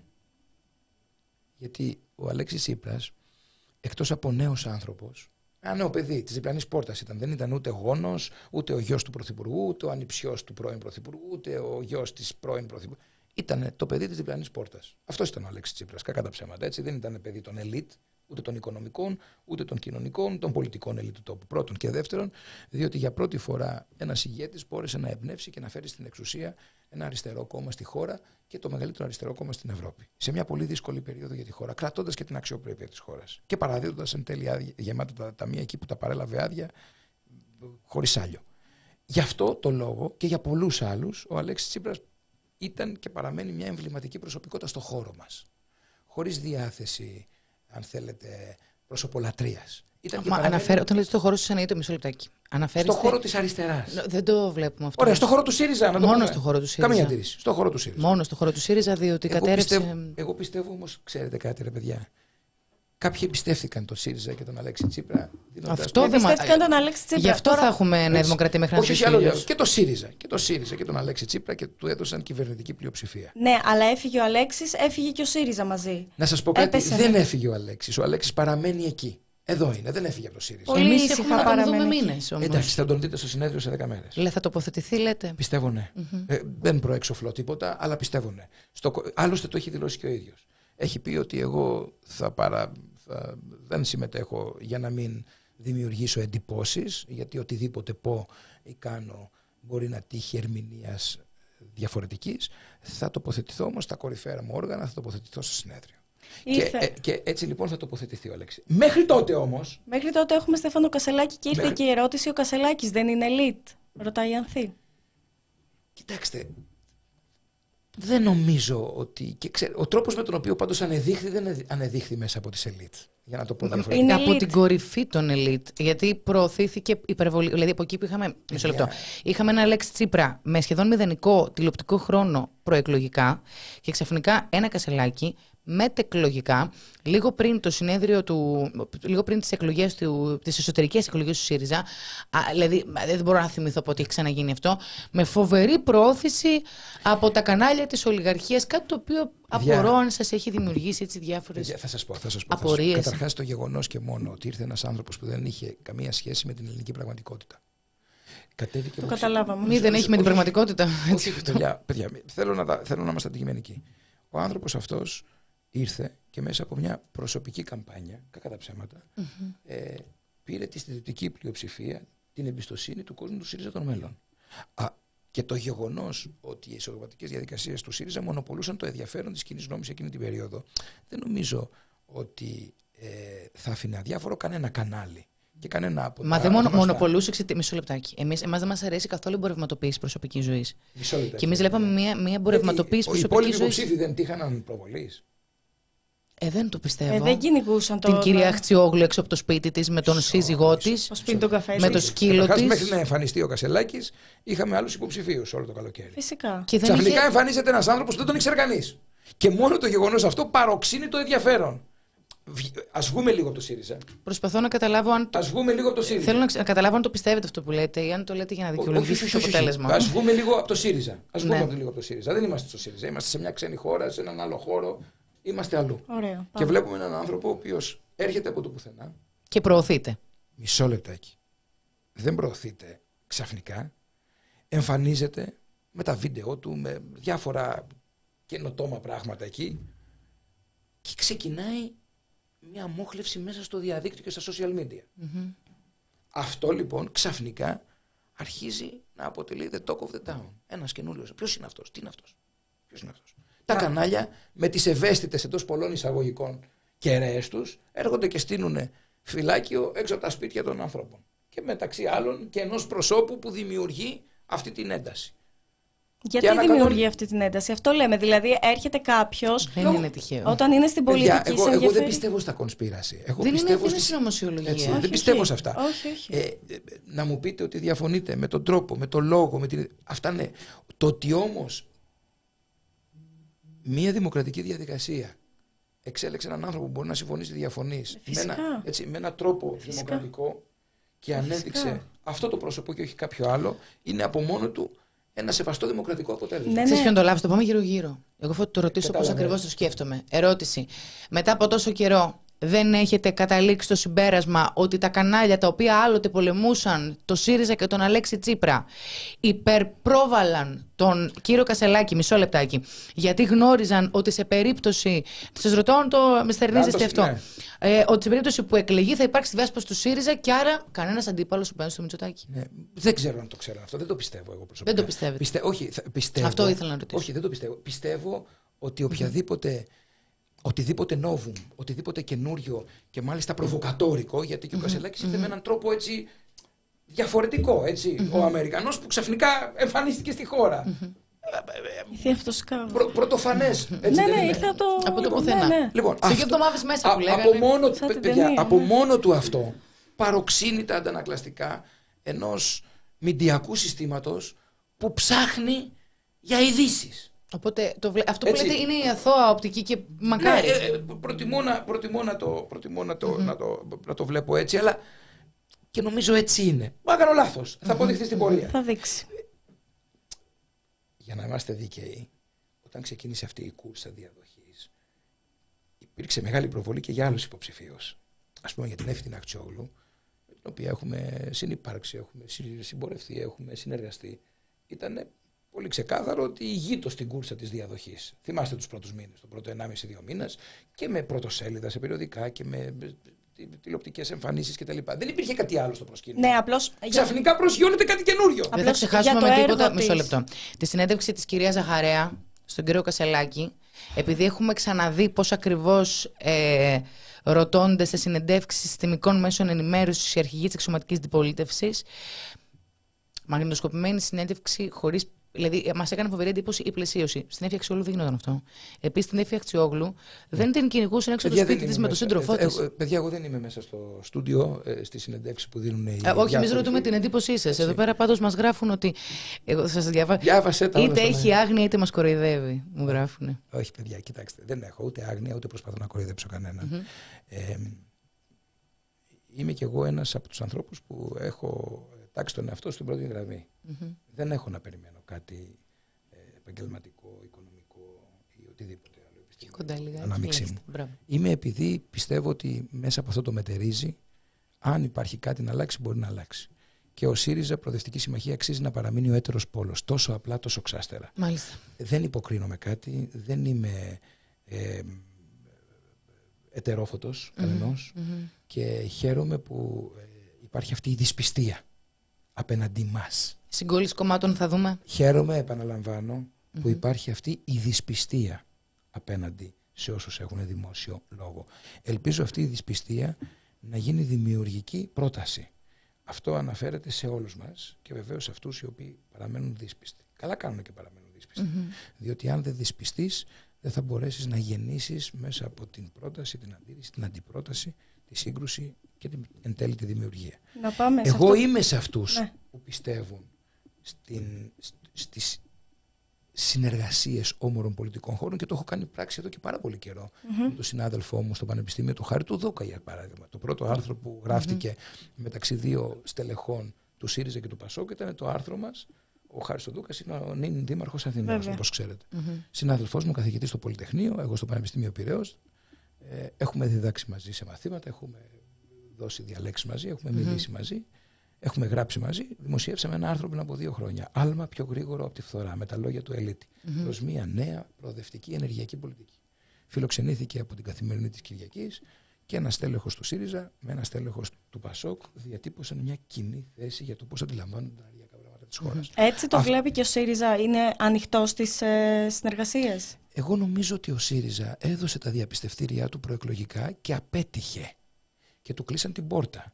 Και το πλήρωσε και εκλογικά, διότι είχε ως επαναλαμβανόμενο μότο του, κασέτα, την απλή αναλογική και τη συνεργασία. Μπράβο. Κάτι το οποίο κλώνησε, όπως λένε οι επικοινωνιολόγοι και οι δημοσκόποι και οι αναλυτές, την εμπιστοσύνη της κοινής γνώμης στην δυνατότητά του και στην αυτοπεποίθησή του να κυβερνήσει αυτοτελώς, ε, ζητώντας, σχεδόν εκλυπαρώντας, όπως λένε οι αναλυτές εκ των υστέρων, τη συνεργασία. Εγώ λοιπόν σας λέω ότι αυτό που το πληρώσαμε, τουλάχιστον το αποδείξαμε ότι το πιστεύουμε. Διότι την απλή αναλογική δεν τη θεσπίσαμε στα κάτω μας, τη θεσπίσαμε στα πολύ πάνω μας. Εμείς από την αρχή είχαμε πει ότι είμαστε ένα κόμμα που θέλουμε συνεργασίες όπως γίνονται σε όλες τις σύγχρονες ευρωπαϊκές χώρες. Ο κόσμος, το μήνυμα που έλαβε προεκλογικά ήταν παιδιά, μάλλον εσείς δεν είστε έτοιμοι να κυβερνήσετε και εκλυπαρείτε συνεργασία από άλλους. Η πραγματικότητα ήταν ότι το μήνυμα έτσι όπως έφτασε μπορεί να αδίκησε την προσπάθεια. Εγώ, για παράδειγμα, προσωπικά πιστεύω στις συνεργασίες όμορων πολιτικών χώρων. Και μέσα από το Ευρωπαϊκό Κοινοβούλιο, καλή ώρα, επειδή μιλάμε και για τα ευρωπαϊκά πράγματα. Ανεξαρτήτου έχουμε και ευρωεκλογές. ποσοστού. Ναι, ναι, νεκταρία μου. Γιατί στο Ευρωπαϊκό Κοινοβούλιο που την πλειοψηφία την έχουν το Ευρωπαϊκό Λαϊκό Κόμμα, η κεντροδεξιά και σε πολλές περιπτώσεις έχει συμπορευτεί με την άκρα δεξιά, έχουμε αποφάσεις που έχουν ανατρέψει τα πολιτικά ε, δεδομένα μέσα στο κοινοβουλευτικά δεδομένα όπως τον πρόσφατο νόμο για την προστασία του περιβάλλοντος όπου οι δυνάμεις της κεντροαριστεράς, της αριστεράς, των σοσιαλδημοκρατών, των πρασίνων, των φιλελευθέρων, των αριστερών μπόρεσαν και υπερκέρασαν την δύναμη την κοινοβουλευτική στο Ευρωπαϊκό Κοινοβούλιο των συντηρητικών δυνάμεων. Γιατί να μην το δούμε και στην Ελλάδα. Αυτό δεν σημαίνει ότι τα κόμματα θα χάσουν την αυτοτελεία τους, αλλά μπορεί να χάσουν λιγάκι από τον εγωισμό τους. Εγώ είμαι από αυτούς που το πιστεύουν και το έχω υπηρετήσει, επαναλαμβάνω, σε ανύποπτο χρονικό διάστημα, βγαίνοντας μπροστά από κάτω προς τα πάνω. Και αυτό το από κάτω προς τα πάνω είναι πάρα πολύ σημαντικό, αγαπητοί φίλοι. Μάλιστα. Θα δούμε αν Το θα από γίνει. κάτω προς τα πάνω σημαίνει να υπάρχουν οι προϋποθέσεις σύγκλησης σε ιδέες, σε απόψεις, σε κοινές θέσεις, σε επιστημονικές, πολιτικές, κοινοβουλευτικές πρωτοβουλίες. Γιατί αν βάλεις αρχηγούς να συμφωνήσουν, μπορεί ο καθένας να οχυρωθεί πίσω από τον πολιτικό του εγωισμό. Θυμάστε τι έλεγε ο κύριος Ανδρουλάκης προεκλογικά ή άλλα κόμματα της ίσονας αντιπολίτευσης. Δεν συζητάμε. Με τα εκλογικά και βλέπουμε. Δεν συζητάμε. Εμείς συζητάμε. Τώρα Και εγώ- συζητάει ο κύριος Ανδρουλάκης. δεν ξέρω. Πρέπει να ρωτήσει τον κύριο Ανδρουλάκη. Εγώ πάντως Έχετε είμαι. συζητήσει, τον έχετε πλησιάσει ενώ εσεί και να Εγώ- κλείσουμε με εγώ- αυτό. να εγώ, δούμε συ- τι θα εγώ- κάνετε. εγώ- εγώ ξέρω ότι ο ΣΥΡΙΖΑ πάντα έτεινε χείρα συνεργασίας και σύμπλευσης και συμπόρευσης. Χωρίς αυτό να σημαίνει ότι χάνει την αυτοτελεία του. Ακούστηκαν κάποιες προτάσεις ε, πριν από μερικούς μήνες μήπως κατεβάσουμε ένα κοινό ευρωψηφοδέλτιο. Και είχα τοποθετηθεί δημόσια και είχα πει ότι είναι άκερο αυτό. Ότι ενδεχομένως θα ήταν πολύ ενδιαφέρον, αλλά είναι αρκετά άκερο, είναι αρκετά πρόωρο. Δεν υπάρχουν ακόμα οι συνθήκες. Εμένα προσωπικά ενδεχομένως θα μου άρεσε. Δεν έβλεπα τις συνθήκες. Όταν πας να εκβιάσεις μια συνεργασία από την κορυφή, το πιθανότερο είναι ότι θα αποτύχει. Όταν όμως δημιουργούνται σιγά σιγά οι συνθήκες που πλαισιώνουν από τα κάτω προς τα πάνω μια τέτοια προσπάθεια, τότε συνήθως οριμάζει και είναι και πιο αποτελεσματική αυτή η σύγκληση. Μάλιστα. Να βάλουμε άνω τελεία. Θα τον Να ξαναέχουμε βάλουμε. καλεσμένο. Ναι, ναι, δεν ναι, το δεν συζητώ. υπάρχει. Δεν το συζητώ. Μια μισή ώρα podcast ήταν αυτό. Μιλάτε σοβαρά. Ναι. Πέρασε 40 μισή ώρα. Είναι 7 Για και μένα. 10. Ελπίζω να μην κόψαν τις φλέβες τους οι ακροατές μας. Όχι, όχι, όχι. Είχε ενδιαφέρον. Είχε Είναι, ενδιαφέρον. έχει ενδιαφέρον. Από την αλήθεια είναι εξάλλου η πλειοψηφία των αναγνωστών μας δεν μπορεί να συγχωρέσει με τίποτα στο ΣΥΡΙΖΑ ότι έχει ψηφίσει μνημόνιο από την αλήθεια και αυτό πλειοψηφεί και στα μ, σχόλια. Είχα γράψει, να σας το πω πριν κλείσουμε, ότι αυτό που δεν μπορώ εγώ προσωπικά να συγχωρέσω τον Αλέξη Τσίπρα είναι ότι ήταν σαν έβαλε τη σφραγίδα ότι ξέρεις κάτι, δεν υπάρχει ελπίδα. Σαν να, ότι δεν υπάρχει τρόπος να. Μεγάλη συζήτηση. Μεγάλη κουβέντα. Δεν την κάνουμε τώρα. Ενδεχομένως η στεροφημία του Αλέξη Τσίπρα να ήταν μεγαλύτερη αν τα, αν τα πετούσε όλα εκείνη τη νύχτα. Ε, και ενδεχομένως αυτό που λέτε να ήταν μια δύσκολη σφραγίδα για τα μετέπειτα. Από την άλλη πολλές φορές και οι πολιτικοί πρέπει να σταθμίζουν την προσωπική τους αποθέωση από το κόστος για τη χώρα. Νομίζω ότι πήγαινα. Έτσι. Μεγάλη κουβέντα. Δεν είναι κομμάτι η αποθέωσης. Λαϊκή εντολή είναι λαϊκή εντολή. Τώρα από εκεί και πέρα. Να πω κάτι εντάξει. άλλο τώρα εγώ. Έχετε προσωπική, δηλαδή ε, το- μπορείτε να τον πάρετε τηλέφωνο, όχι τώρα. Λέω γενικά έχετε τέτοια επικοινωνία. Έχουμε μια πολύ καλή Ωραία. αμοιβαία σχέση με τον Αλέξη Τσίπρα και Λοιπόν. σας πληροφορώ ότι και ο ίδιος ε, σε πολύ δύσκολες στιγμές του πολιτικού του βίου έχει σκεφτεί πολλά πράγματα για τη διαδρομή του. Θα παρότρινα τους φίλους μας ακροατές, ε, το εφαρμόζω και εγώ στον εαυτό μου. Πολλές φορές